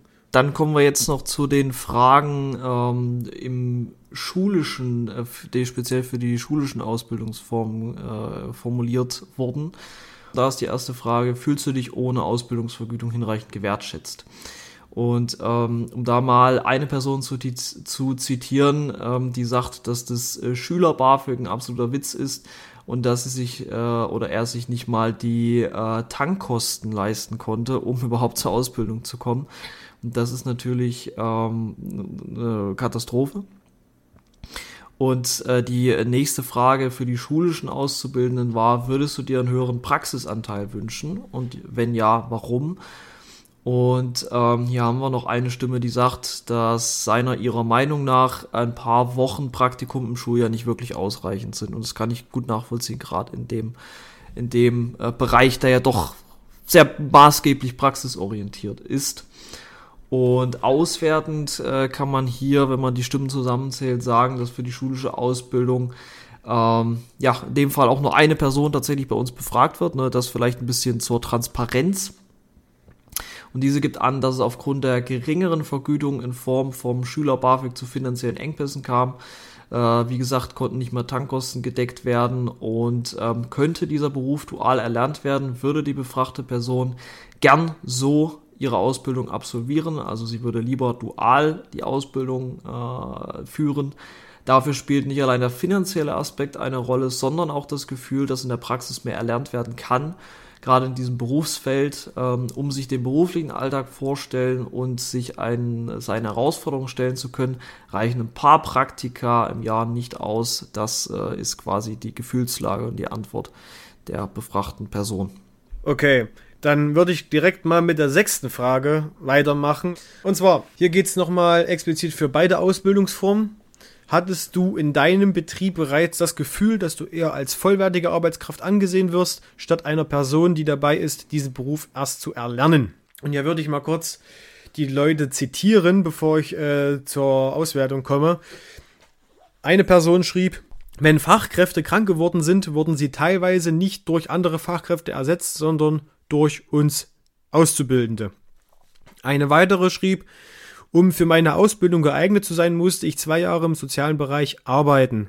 In beiden Bereichen habe ich außer meiner Chefin die höchste Stundenzahl gehabt. Eine weitere schrieb, so gut wie immer war das der Fall. Dann schrieb ein weiterer, in den ersten Monaten meiner Ausbildung habe ich schon gemerkt, dass meine Kolleginnen ungeduldig wurden, als sie sich wünschten, dass ich schon genug wäre bzw. könnte, um als vollständige Fachkraft zu laufen. So musste ich beispielsweise eine komplette Station bereits in den ersten Monat alleine übernehmen. Ansonsten kommt es auch dazu, dass beispielsweise eine Person ausfällt, dann geht der Personalschlüssel nicht mehr auf, dann wirst du als Azubi angerufen und gefragt, hey, kannst du da mal schnell einspringen? Oder wenn man in der Schule ist, kommen auch oft Anträge von der Pflegedienstdirektion, die anfragt, ob nicht SchülerInnen statt in der Schule zu sein auf die Station kommen könnten. Das ist krass. Das ist richtig krass. Das ist also, das ist nicht nur krass, das ist sogar dreist. Da wird einfach der Personalschlüssel über die Ausbildung gestellt, nur weil die Leute das nicht geschissen kriegen. Das ist wahnsinnig gut. Ich, es ist jetzt wieder ein bisschen, bisschen widersprüchlich zu dem, was ich vorher gesagt habe. Auf der einen Seite, klar, ich kann die auch nachvollziehen, wenn man keine Leute hat, dann greift man mitunter zu Mitteln, die echt kacke sind. Aber wo sind wir? Also, wenn dann, wenn, wenn das passiert, wenn man nicht mal in der Schule Ruhe hat, Anführungszeichen Ruhe, du hast ja da auch bloß keine Ruhe. Das ist, das ist, das ist unvorstellbar, das ist einfach unvorstellbar. Du, das ist nicht gewährleistet, dass du in keinen Umständen ordentliche Arbeit leisten kannst. Entweder wirst du rausgepfiffen, wie in dem Fall, oder du bist halt permanent überarbeitet. Und du wirst auch nur deswegen rausgepfiffen, weil es keine Leute gibt, die ordentlich arbeiten. Boah, das ist krank, das ist krank. Also, alle Befragten, unabhängig ihrer Ausbildungsform, haben dies bereits mehr, mehrfach erlebt. Eine Person berichtet, dass sie bereits den ersten Monat die wachsende Ungeduld des Kolleg- Kollegiums gespürt hatte. Wie vorhin äh, vorgelesen, weil diese die auszubildenden Personen gerne von Beginn an vollständig eingeteilt hätte, was ich ja persönlich auch ziemlich krass finde. Also sprich ist eine, ein Auszubildender einfach nur eine weitere billige Arbeitskraft für den Arbeitgeber. Das ist, sowas darf ebenfalls nicht passieren. Das hast du aber leider auch in vielen anderen Branchen. Darüber hinaus berichteten auch mehrere davon, dass Auszubildende vor allem für das Ausgleichen des Krankheitsstandes ausgenutzt werden. Also wird Fachpersonal krank, wird es oft eins zu eins von Auszubildenden ersetzt. Immer häufiger kommt es dann dazu, dass die Pflegedi- Pflegedienstdirektion, wie jetzt hier in dem Beispiel, Anträge an die Berufsschulen schicken, in denen sie darum bitten, SchülerInnen von dem Unterricht freizustellen, damit sie auf den Stationen aushelfen können. Und ich finde das immer noch, also mit aller Deutlichkeit, das ist einfach nur krank. Das ist einfach nur krank. Es ist nicht gewährleistet, dass wenn du dich dafür entscheidest, diese Ausbildung zu machen, dass du die auch ordentlich absolvieren kannst. Das läuft auf wirklich allen denkbaren Ebenen grottenschlecht. Ja, definitiv. Das ist äh, eine Katastrophe und es wirft die Leute, die eigentlich in der Ausbildung im Mittelpunkt äh, stehen sollten, nämlich die Auszubildenden an sich, auch einfach zurück, wenn man die ja. ganze Zeit quasi ähm, verheizt wird, wenn ich das mal so salopp formulieren darf, um äh, in Zeiten oder Aufgabenbereichen eigentlich gerade arbeiten sollte oder schulisch tätig sein sollte, was einem für den späteren Verlauf wichtig ist, ähm, um dann an den Stellen eingesetzt zu werden, wo gerade akut die Hütte brennt. Natürlich, Personalmangel ist ein Problem, aber so behebst du den ja nicht. So machst du den schlimmer. Und ähm, da würde ich direkt einmal mit der mit der nächsten Frage abschließen, äh, anschließen. Ähm, die da lautet, könntest du dir die Ausbildung ohne Unterstützung Dritter, gemeint sind damit Eltern, Freunde, Partner et cetera pp., ermöglichen bzw. leisten und was wären dabei die größten Hürden? Da springe ich einfach mal direkt zur Auswertung, da hatten wir viele Stimmen, die beteiligt waren und da waren die Antworten ausgewogen. Für etwa die Hälfte der Befragten wäre es möglich, die Ausbildung ohne Unterstützung äh, Dritter zu bewerkstelligen. Einige erwähnen allerdings, dass es beispielsweise ohne einen Partner, mit dem man gemeinsam lebt und die Ausgaben teilt, definitiv einen geringeren Lebensstandard mit sich ziehen würde. Als finanziell aufreibend werden vor allem Wohn- und Transportkosten aufgezählt, ne, also die Dinge, die klassischerweise auch am teuersten sind, gerade in Ballungszentren. Das trifft vor allem auch auf diejenigen zu, die sich ihre Ausbildung ohne Unterstützung Dritter nicht leisten könnten. Somit wird zu Beginn der Ausbildung von den, äh, äh, somit wird der Beginn der Ausbildung von den finanziellen Ressourcen Dritter abhängig und äh, auch das spricht nicht gerade für Chancengleichheit und auch das ist ein enormes ähm, Problem. Ich benutze sehr inflationär heute den Begriff Problem. Vielleicht sollte ich mir das mal irgendwie, keine Ahnung, man kann auch Herausforderung dazu sagen. Das klingt ein bisschen positiver. Ne? Ähm, ich glaube aber, das ist keine Herausforderung, das ist ein Problem. Es ist vielleicht eine Herausforderung für den Gesetzgeber, dieses Problem zu beheben. Es ist eine Herausforderung des Problems. Äh, es ist eine Herausforderung des Problems, ja. Eine problematische Herausforderung, könnte man auch sagen. Ähm, aber ja, was, was soll man dazu noch sagen, außer das, was die Beteiligten hier schon selber zum Ausdruck gegeben haben. Ich, ich, ich, ja, es ist ja. schön, wenn man Unterstützung hat. Das ist ein wunderbares Gefühl und da ist man auch dankbar. Aber warum ist das notwendig? Warum muss das notwendig sein? Das ist, spricht, wie gesagt, ähm, nicht dafür, ähm, dass dann jeder diesen Weg gehen kann, der diesen Weg gehen möchte. Und das führt dann dazu, dass wir da einfach zu wenig Leute haben. Das ist schade, weil das verschwendet das Potenzial. Vollkommen richtig. Und vor allem der Gedanke an sich ist ja auch schon sehr verwerflich, dass man nur, die, also teilweise die Ausbildung nur absolvieren kann, wenn man irgendwie die Versicherung hat, noch jemand anderen im Rücken zu haben, der einen dabei hilft. Was ist denn das für ein Zustand, wo man wirklich nicht mal die Ausbildung absolvieren kann oder möchte, die man, die man von Herzen gern machen wollen würde? Weil es gibt ja viele, die, die sich nur im Sozialwesen sehen, ne? Und das sehr gerne machen würden, auch wenn man allein nicht die finanziellen Mittel hat, nicht die Möglichkeiten hat, dann kann man schon allein nicht mal den Beruf ausüben, in dem man vielleicht richtig gut ist, und das absolut gut kann, nur weil man sich das nicht leisten kann, wenn man sich die Ausbildung nicht leisten kann. Und wir reden von einer Ausbildung, von Bildung, die man sich nicht leisten kann. Man hat kein Geld für Bildung. Also von Chancengleichheit, Hendrik, glaube ich, können wir hier überhaupt nicht mehr reden. Es hat nichts, nicht mal im Ansatz irgendwas mit Chancengleichheit zu tun.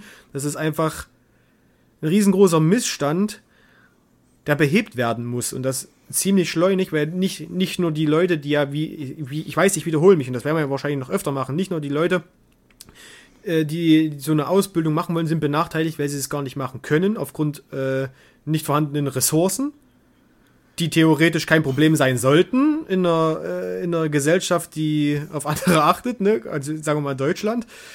Und auf der anderen Seite bedeutet das wiederum, dass die Leute dann fehlen, dort auf, am, am Einsatzort, und die Leute nicht behandelt werden können, in welcher Form auch immer. Definitiv. Naja, kommen wir mal zur nächsten Frage, die achte. Was sind für dich die größten Herausforderungen in deiner Ausbildung? Eine schrieb hier, dass es eine sehr große Herausforderung ist, seinen eigenen Stil zu finden und zu müssen, dabei aber in Kauf zu nehmen, vor den Patientinnen, vor anderen Kollegen darauf hingewiesen zu werden, dass der eigene, eigene Stil scheiße ist. Da muss man wirklich ein dickes Fell haben. Deshalb ist es immer gut, wenn man gute Kolleginnen hat, gute Coping-Strategien hat und am besten die Tür hinter sich zumacht und sein Frei genießt, ohne groß darüber nachdenken zu müssen, was auf der Arbeit passiert. Wobei man sagen muss, dass das nicht immer geht. Vor allem, wenn man immer den Gedanken im Rücken hat, dass es ja morgen weitergeht und dasselbe Problem wieder vor der Tür steht. Dann schreiben halt viele auch, dass das größte Problem das Zeitmanagement ist. Und ähm, hinzu kommt auch die Herausforderung, allen sozialen Rollen, die die Auszubildenden einnehmen, gerecht zu werden. Auch unstrukturierte Berufsschulen und als unnötig schwer und kompliziert empfundene Inhalte und bürokratische Abgaben werden angesprochen. In diesem Kontext fällt auch zum ersten Mal das Wort ausgenutzt. Da würde ich da kurz mal drauf eingehen, was da diese Person geschrieben hat. Und zwar schrieb diese Person: Auf vielen Stationen bekommt man auch nichts gezeigt und wird selbst bei Nachfragen immer wieder abgespeist. Auf vielen Stationen wird man als Azubi auch regelrecht ausgenutzt, weil man dann ständig die Aufgaben macht, auf die die Fachkräfte keine Lust haben. Es wird quasi mit dem Gefühl in Verbindung gebracht, was scheinbar viele Auszubildenden erleben, als billige Arbeitskraft, wie ich vorhin schon gesagt habe, die Aufgaben machen, auf die sonst niemand Lust hat, AnleiterInnen sowie KollegInnen mehrfach um das Vermitteln von relevanten Inhalten zu bitten oder zu betteln teilweise und mit eigenen Gefühlen und Anliegen auf vielen Instanzen nicht ernst genommen zu werden. Das reicht von Anleiter zum Gruppenleiter, zum Stationsleiter bis hin hoch in die Ministerien, die sich einen Scheiß kümmern. Ja, und das ist natürlich ähm auch wieder ein Zeichen von fehlender Wertschätzung. Dann machen wir gleich weiter mit der neunten. Gab es Situationen, in denen du auf deinen Azubi-Status reduziert wurdest? Und hier ist es tatsächlich sehr deutlich geworden. Leider kennen die meisten befragten Personen genau dieses Gefühl, auf ihr Azubi-Sein reduziert zu werden. Widerspruch ist ja allerdings, dass dann trotzdem viele als verwertige Kraft eingeteilt werden, weil das ist dann... Also da läuft's auch, also da läuft natürlich läuft alles falsch, aber das ist eben so ein Ding, es ist schon sehr ambivalent. Dies äußert sich auch bei den meisten vor allem dadurch, dass man vom Kollegium oder vom Vorgesetzten nicht ernst, ernst genommen wird. Das ist ja so ein Pendant zum Oberen. Und man kennt's ja auch, dass ähm, in den Krankenhäusern, vor allem in den Krankenhäusern, so, als auch in, in anderen Einrichtungen des Sozialwesens, dass diese so eine so eine steile Hierarchie darstellen in ihrer, äh, in ihrer, wie sagt man, in den Fachkräften, sage ich mal. Und an diesem unteren Ende steht man ja quasi als Auszubildender. Und das wird dann einem auch nochmal richtig schön verdeutlicht. Und durch dieses hierarchische Verständnis scheint es von Vorgesetzten auch als legitim empfunden zu werden, wenn Auszubildende oft und unangekündigt hin und her geschickt werden, um als Lückenfüller kranke Kolleginnen zu ersetzen oder unliebsame Aufgaben zu übernehmen. Eine befragte Person gibt an, dass die Kolleginnen eher zu vergessen scheinen, dass es sich Die, dass sich diese Person noch in der Ausbildung befindet. Hierbei wird sich vermutlich auf die Situationen aus den Fragen eins, drei und sechs bezogen. Ich würde jetzt nur noch mal kurz ein bisschen was vorlesen von den Leuten, was sie geschrieben haben. Ich denke, dass es wichtig ist, äh, denen eine Stimme zu verleihen, weil das manche Sachen sind halt echt unnormal. Eine Person schrieb, die Frage ist eher, wann sind wir nicht im Azubi-Status? Bei uns herrscht schon eine krasse Hier- Hierarchie. Wir dürfen nicht mit den Fachkräften essen. Das ist ja das, was ich ja vorhin schon mal gesagt hatte. Also wir haben keinen Aufenthaltsraum. Wir essen dann in der Patientenküche. Aber das ist nur erlaubt, wenn da keine Patientinnen sind. Oder wir machen halt einfach keine Pause. Eine weitere schrieb nein. Also nie von meinen KollegInnen. Von den Einrichtungsleitern ja, aber eher das Gefühl, einfach als Person nicht ernst genommen zu werden. Teamgespräche, in denen geseufzt wird und der Kopf geschüttelt wird, wenn man etwas dazu beitragen möchte. Eine weitere schrieb, zu mir wurde schon des Öfteren gesagt, dass ich es nicht verdient habe, Geld zu bekommen, da ich ja die ganze Zeit nur in der Schule sitze und nichts mache. Das ist hart und undankbar. Das ist nicht nur hart und undankbar, das ist auch einfach dumm. Es wird wirklich buchstäblich viel mehr dafür getan, die Leute aus diesem Bereich wegzuekeln, als diese Leute in diesem Bereich zu halten oder anzuwerben. Es ist wirklich eine absolute Schande, ey. Und wenn man sich dann noch überlegt, mit welchen Leuten man da zusammenarbeiten muss, und das sind nämlich genau solche Leute, die sowas sagen, am besten, sorry, aber es sind, meistens sind es Boomer, Mitte fünfzig, Gerstin, weißt du hier, die dann meint, äh, jeden Tag arbeiten zu müssen und äh, die Leute oder den Schülern jeglichen Status ab, absprechen zu wollen, nicht nur das, sondern auch einfach ähm, absprechen zu wollen, dass man das Recht hat, etwas zu lernen in der Ausbildung, was eigentlich eine Selbstverständlichkeit darstellt. Das ist echt mitunter so peinlich und so dreist und ah, äh, äh, es ist wirklich sehr, sehr schade, sehr, sehr schade. Und wie gesagt, ich kann jeden verstehen, der das dann sagt, nee, Alter, so eine undankbare Scheiße möchte ich mir nicht geben und ich verlasse es. Ja, definitiv. Und ähm, dann würde ich jetzt mal direkt anschließen, ähm, wo du gerade gesagt hast, äh, dass du jeden verstehen kannst, äh, der sagt, ich, ich mach's nicht, ich lass es oder ich brech ab. Und äh, die zehnte Frage ist da so ein bisschen, äh, stellt da so ein bisschen den, den, den, den Gegenpart dazu. Und zwar lautet die, was hat dich dennoch bewegt, die Ausbildung beginnen zu beginnen, beziehungsweise auch die Ausbildung zu Ende zu führen? Und da würde ich erstmal ein paar Stimmen äh, laut werden lassen von den Befragten. Ähm, eine Sache finde ich sehr bewegend. Eine Person sagt, sie hatte nie den Gedanken, die Ausbildung abzubrechen, äh, weil sie das immer mit dem Ziel des Medizinstudiums vor Augen gemacht hat. Und wenn man sich so vorher gehört hat, was die Leute ja für Schwierigkeiten erleben mussten während der Ausbildung, ist das natürlich äh, erstmal ähm, res- sehr respektabel und meinen größten Respekt auch, dass man das trotz aller Widrigkeiten so fokussiert seinem Ziel nachgeht, ne, sein Ziel anstrebt. Das, das spricht auf jeden Fall für einen. Und ähm, ja, weitere Stimmen sagen auch, dass äh, die Gemeinschaft, die Klassengemeinschaft äh, und der Ausblick auf einen Einsatzstellenwechsel, also auch der Ausblick auf andere Tätigkeiten, ähm, durchaus eine Motivation ist, die Ausbildung zu Ende zu führen. Allerdings ähm, gibt es auch Leute, die äh, wir befragt haben, die äh, eben die Ausbildung auch gar nicht zu Ende geführt haben. Und äh, sagt eine Person konkret, dass sie eben zum Ende der Ausbildung so am Ende ihrer Kräfte war, ähm, dass sie für sich beschlossen hat, dass es äh, keinen Sinn mehr macht, um quasi größere Schäden, äh, größeren Schäden vorzubeugen und dann äh, nicht quasi sich selbst auf dem Weg dahin zu, zu verlieren. Und ähm, ja, eine weitere Person sagt, dass es für sie ähm, einfach am meisten Sinnhaftigkeit äh, in der sozialen Arbeit gibt. Und das ist auch mega respektabel. Ähm, finde ich beeindruckend, ähm, dass Menschen äh, so viel Sinn und Zweck in ihrer Arbeit finden. Und das ist ja das, was im Sozialwesen, glaube ich, auch so ausgeprägt ist wie nirgendwo sonst. Ähm, der Sinn, ne, für andere Menschen da zu sein, das als Motivation zu nehmen, allerdings um durch solche persönlichen Äh, ja, ähm, Härtefälle durchzugehen, das ist natürlich sehr, sehr beeindruckend. Ähm, weitere Person sagt, sie könnte sich auch keinen anderen Beruf vorstellen. Das ist alles äh, sehr, sehr überzeugend ähm, auf jeden Fall und spricht für die inneren Überzeugungen der äh, Person. Und äh, wenn man das Ganze mal, es gab noch viel, viel mehr Stimmen, äh, zusammenfasst, auswertend, Äh, sieht man, dass bei dieser Frage verschiedene Antworten, viele verschiedene differenzierte Antworten genannt wurden.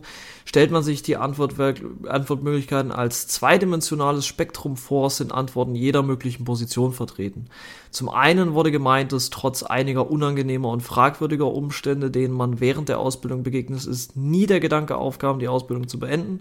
Mehrfach vertreten war auch die Feststellung, dass der soziale Bereich im Allgemeinen oder konkrete Ausbildungsberuf genau das ist, was diejenige Person ausüben möchte und äh, der einzige Berufszeit ist, die sie sich vorstellen kann, äh, wo sie sich vorstellen kann, das gesamte Arbeitsleben auch dort äh, zu verbringen. Dabei wurde aber auch erwähnt, dass die Berufe, die gerade erlernt werden, auch die Möglichkeit bieten, in verschiedene Einrichtungen mit unterschiedlichen Klientel und Ausrichtungen zu arbeiten. Also auch die Vielseitigkeit und die Perspektiven wurden da nochmal ähm, aufgezeigt. Die Möglichkeit, den Einsatzort zu wechseln, ist für eine befragte Person, wie bereits erwähnt, auch ein Grund dafür, die Ausbildung noch nicht abzubrechen. Unter den Befragten war auch eine Person, die ihre Ausbildung im dritten Lehrjahr abbrach, wie wir ja gerade schon gehört haben, um sich selbst vor psychischen und physischen Überlastungen zu schützen, was dann auch ja ein respektabler, lobenswerter Schritt ist, wenn man das für sich selbst erkennt, auf jeden Fall. Ja, letzten Endes aber auch ein logischer Schritt. Das ist was auch häufiger erwähnt wird, ist, dass die aktuelle Ausbildung eine Möglichkeit für weiterführende berufliche und äh, schulische Bildung ist. Das ist ja zum Beispiel bei dir auch der Fall, Rico. Und einige erwähnen die Möglichkeit eines Studiums, zusätzlicher Ausbildung oder spezifischer Fortbildung, die angestrebt werden. Zum einen, um persönlichen Interessen nachzugehen, zum anderen aber auch, um nicht weiterhin im, im aktuellen Berufsfeld bleiben zu müssen. Vollkommen richtig. Und ähm, ja, man kann dem Sachen weniger hinzufügen, als äh, das in dieser ja, Perversion einfach versinken zu lassen. Aber es ist, es ist, es ist einfach gruselig und ähm, ja, ich möchte mich nicht nochmal wiederholen. Es ist einfach nur schade. Es ist schade, dass man gerade in einem Beruf, der einen eigentlich so viel geben kann, ähm, so ausgelutscht wird und auch ausgenutzt wird, egal von welchen Ebenen. dass man wirklich jede, jede Kapazität verliert, jede Ressource nicht mehr sieht, jedes, so viel Leid dadurch mitmachen muss, dass man einfach auch nicht mehr fähig ist, diesen Beruf einfach ausüben zu können oder gar zu wollen. Und ähm, die Leute dann mitunter zu diesen Monstern werden, die Mitarbeiter, die dann die Azubis so wie Scheiße behandeln. Ja, es sind aber auch genau die gleichen, die dann zum Ende sagen, und die sollen unsere Rente verdienen. Ja, für, die, für dich möchte ich auch nicht deine Rente verdienen. Du hast es nicht verdient. Weißt du? Und wenn ich, wenn ich mir aussuchen könnte, wer dann das Geld kriegt, dann sind es wahrscheinlich nicht solche Leute, die so wertlos über andere herziehen und ähm, sich selbst absolut nicht in Frage stellen können. Das ist einfach, das ist wirklich sehr gruselig, vor allem in einem Beruf, wo man es eigentlich denken müsste, dass die Leute ja kognitiv bzw. geistig ein bisschen weiter sind als vielleicht jemand anderes in einer anderen, in einer anderen Branche. Ich meine, das, dass es ja auch Arschlöcher gibt, das ist mitunter klar. Und da möchte ich mal ganz kurz noch äh, eingehen, jetzt zum Ende hin. Und zwar möchte ich gerne nochmal erzählen, was ich so erlebt habe, auch ähm, wenn das jetzt wahrscheinlich den einen oder anderen erschrecken wird, aber ich schweige nicht. Und zwar war ich, bevor ich äh, nach Bayern gegangen bin, in einer Psychiatrie tätig. Und ich habe da sehr viele coole Sachen erfahren, vor allem ausschließlich von den PatientInnen, die da mir wirklich äh, auch Dank entgegengebracht haben. Eine mehr, der andere weniger, das ist natürlich klar. Aber ähm, da, da hatte ich immer so direkten Bezug zu dem, für was ich das eigentlich mache. Und das ist halt eben einfach auch die Dankbarkeit, die da zuteil wird, wenn dir jemand sagt, danke, dass du da warst, dass du mich da durchbegleitet hast oder, oder ähnliches. Und oftmals fehlt auch einfach die Zeit, gerade in der Pflege, auf, auf, auf Pflegestationen, sich den äh, Patienten so zu widmen, dass man dann sowas bekommt. Das macht er le- letzten Endes auch mit ein. Da wird ja quasi auch das genommen, für was du dir die, für was du diese Ausbildung äh, äh, ergriffen hast. Weil Pflege ist ja nicht nur, ah, wie viele sagen, Arsch abwischen und das war's.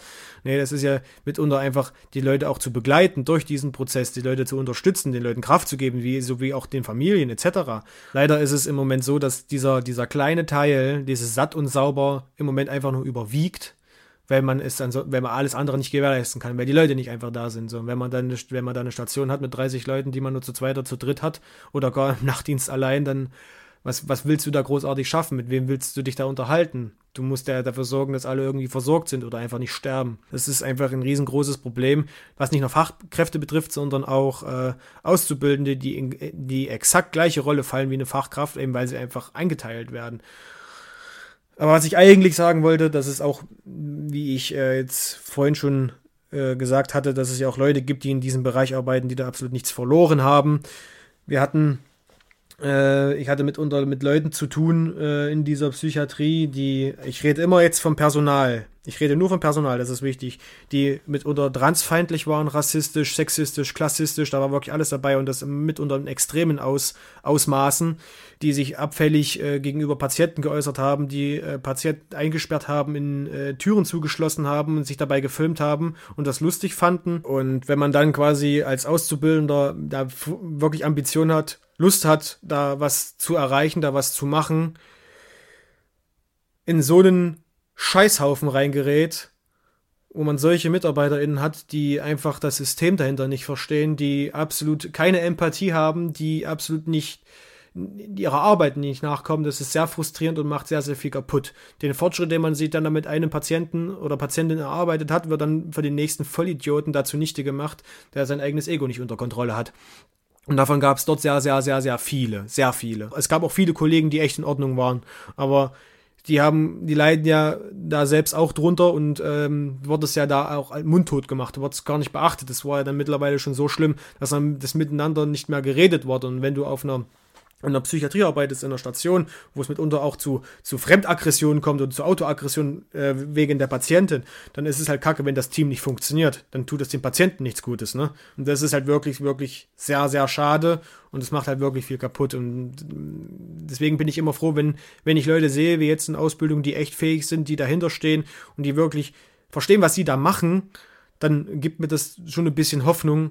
Und ich hoffe, dass man dann solche Leute endlich mal abspeisen kann und die rausegelt. Das Problem ist ja letzten Endes, dass man solche Leute auch nicht kündigen kann, wenn man dann gar kein Personal mehr hat. Das ist eine, eine Kette ohne Ende. Das sind natürlich schockierende Dinge, die du da berichten kannst aus eigener Erfahrung. Und ähm, ich glaube, das ist jedem irgendwo klar, dass es solche Fälle gibt, aber dass sie wirklich so weit verbreitet sind und dass man das Problem dann auch schwer in den Griff kriegt, äh, wegen Personalmangels und äh, auch Ausgebranntheit des Personals. Das ist natürlich, also es ist, gerade wenn mit Kindern und Jugendlichen gearbeitet wird, unfassbar fatal. Und ähm, ja, trotz äh, dieses äh, sehr ernüchternden Beispiels zum Ende würde ich sagen, dass wir auch im Anbetracht der Zeit uns jetzt dem Fazit zuwenden. Und ähm, ja, was, was, was lässt sich nun sagen?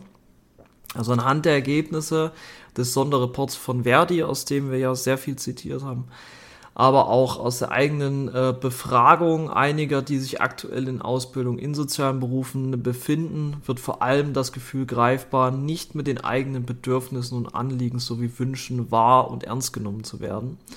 Die Befragten berichten eindrücklich davon, wie es ist, zu oft abgewiesen und auf das ähm, in Anführungszeichen Azubi-Dasein reduziert zu werden. Immer wieder werden mit Floskeln, die bereits Generationen zuvor äh, zu hören bekommen haben, wie das haben wir schon immer so gemacht, das hat immer so funktioniert oder wir haben das damals so gelernt bekommen und noch niemand hat uns gesagt, dass das falsch sein soll. Ne? Also das Typische, was wir hier auch schon oft im Podcast hatten. Ähm, unliebsame Diskussionen beendet. Es fehlt das Gefühl der Dankbarkeit und Wertschätzung, dass mehr Stunden als vertraglich vereinbart gearbeitet und Aufgaben übernommen werden, die entweder nicht zu Ausbildungsaufgaben gehören oder die Kompetenzen sowie das Erlaubte überschreiten. Vieles davon vor allem, um das Kollegium zu entlasten oder Konflikte zu vermeiden. Ein dickes Fell zu haben, wie es eine befragte Person beschreibt, sollte kein Kriterium für einen späteren Beruf sein, vor allem da es sich in diesem Kontext häufig nicht auf das Klientel, sondern auf das Kollegium und die Arbeitsbedingungen bezieht. Trotz dessen, was in Erfahrungsberichten zu lesen und zu hören ist und was wir in den vergangenen zwei Stunden ähm, gelesen und äh, ähm, gehört haben, ist es umso faszinierender und anerkennenswerter, dass so viele der Befragten ihre Ausbildung trotzdem beenden wollen. Und ich fand auch die Antworten auf die letzte Frage unglaublich bewegend. Die meistgenannten Gründe waren, dass der angestrebte Beruf eine Herzensangelegenheit ist und uns äh, man sich in keinem anderen Bereich so entfalten kann wie in der Arbeit mit anderen und für andere Menschen. Es ist zwingend notwendig, soziale Berufe und die dazugehörigen Ausbildungen attraktiver zu machen. Um dem Personalmangel zu begegnen, muss allerdings auch für Nachwuchs äh, und unbedingt für Nachwuchs geworben äh, werden. Und ebenso muss dieser Nachwuchs, wenn er dann die Ausbildung abgeschlossen hat, wenn er dann da ist, äh, auch gehalten werden. Das, was alle tun können, ohne eine vorgesetzte äh, Person oder Mitglied einer verantwortlichen Instanz oder Institution zu sein, ist es Auszubildenden, äh, denen wir in ihrem Arbeitskontext begegnen oder persönlich, äh, die wir persönlich kennen, Dank und Anerkennung auszudrücken. Schließlich sind das die Menschen, denen wir in Zukunft unsere Kinder, unsere Angehörigen und im Notfall unser eigenes Leben anvertrauen werden. Und das ist, glaube ich, nochmal ganz, ganz, ganz wichtig hervorzuheben. Wir reden hier nicht über irgendwelche dritte Personen, wir reden hier über Personen, von denen wir alle abhängig sind und auf die wir alle angewiesen sind, früher oder später. Sie sind nicht nur Auszubildende, sondern die zukünftigen äh, Kolleginnen und Kollegen, in denen für unsere Infrastruktur und unser System unerlässlichen Einrichtungen. Sehr schön gesagt. Ich kann dem nichts hinzufügen. Ich würde auch sagen, das Thema können wir erstmal hiermit abschließen. Wir haben zwei Stunden gut geredet und ähm, ich weiß nicht, wie es bei dir aussieht. Good News, wenn wir die ausfallen lassen. Ich würde sagen, Zeit. Ja, denn ich glaube, jetzt nochmal ähm, auf kleine gute Nachrichten äh, einzugehen, ähm, das wäre fatal äh, oder vielleicht nicht der Sache dienlich dessen, äh, was wir uns jetzt hier gewidmet haben. Und meinen äh, riesigen Dank genau. ähm, möchte ich auch nochmal, wie du zu Beginn, dem Team, den Menschen im Hintergrund äh, aussprechen, die vor allem eben auch für die Ausarbeitung in dieser Folge absolut maßgeblich waren. Da haben äh, andere Menschen äh, einen äh, teilweise weitaus größeren Anteil als wir. Und ohne diese Unterstützung hätten wir das nie in dieser Ausprägung und in dieser Fülle und ich finde auch in dieser sehr hohen Qualität, die wir euch heute liefern konnten, äh, machen können. Und deswegen vielen, vielen, vielen, vielen, vielen, vielen Dank. Und auch von meiner Seite nochmal vielen Dank an alle Befragten und alle für denen, die, alle für die, die sinnbildlich stehen, die unser System am Laufen halten, die dafür sorgen, dass Menschen weiterleben können, dass es Menschen besser geht, dass Menschen geheilt werden können, dass Menschen begleitet werden können. Und dass Menschen nicht alleine sind. Ihr bringt jeden Tag, in dem ihr aufsteht, Licht ins Dunkel dieser Gesellschaft und ähm, bringt äh, einen kleinen Funken Hoffnung äh, in die, in die, in die, in die schattigen Ecken und sorgt dafür, dass überhaupt alles so laufen kann, wie es läuft und dass alle anderen ihr normales Leben führen können. Und deswegen nochmal vielen, vielen, vielen Dank und auch nochmal von mir aus der Aufruf, es muss sich etwas ändern. Und damit überlasse ich dir die abschließenden Worte. Ich kann mich deinen Worten natürlich nur anschließen und möchte die gerne auch einfach so stehen lassen. Gibt es gar nichts hinzuzufügen. Meinerseits auch nochmal vielen, vielen Dank an das Team für diese wirklich umfangreiche Ausarbeitung. Das ist wirklich äh, keine Selbstverständlichkeit. Auch, wie Hendrik auch sagt, vielen Dank an jenen, die, die weiter in diesem Beruf arbeiten und die Hoffnung nicht aufgeben. Vielleicht wird es irgendwann besser. Wir kämpfen dafür natürlich, wie auch für vieles andere mehr. Darüber hinaus natürlich wünsche ich euch wunderschöne Ostern, lasst euch reich beschenken, lasst euch die Eier vom Osterhasen bunt malen und ja, das war die zehnte Folge unseres Podcastes, somit ist erstmal Staffel eins zu Ende und Staffel zwei geht dann nach Ostern weiter mit vielen, vielen, vielen Neuerungen, mit vielen Neuigkeiten, mit vielen coolen neuen Sachen. Wir sind gerade dabei, das Ganze ein bisschen umzustrukturieren und ähm, noch mehr rauszuholen. Seid gespannt und bis dahin, schöne Ostern.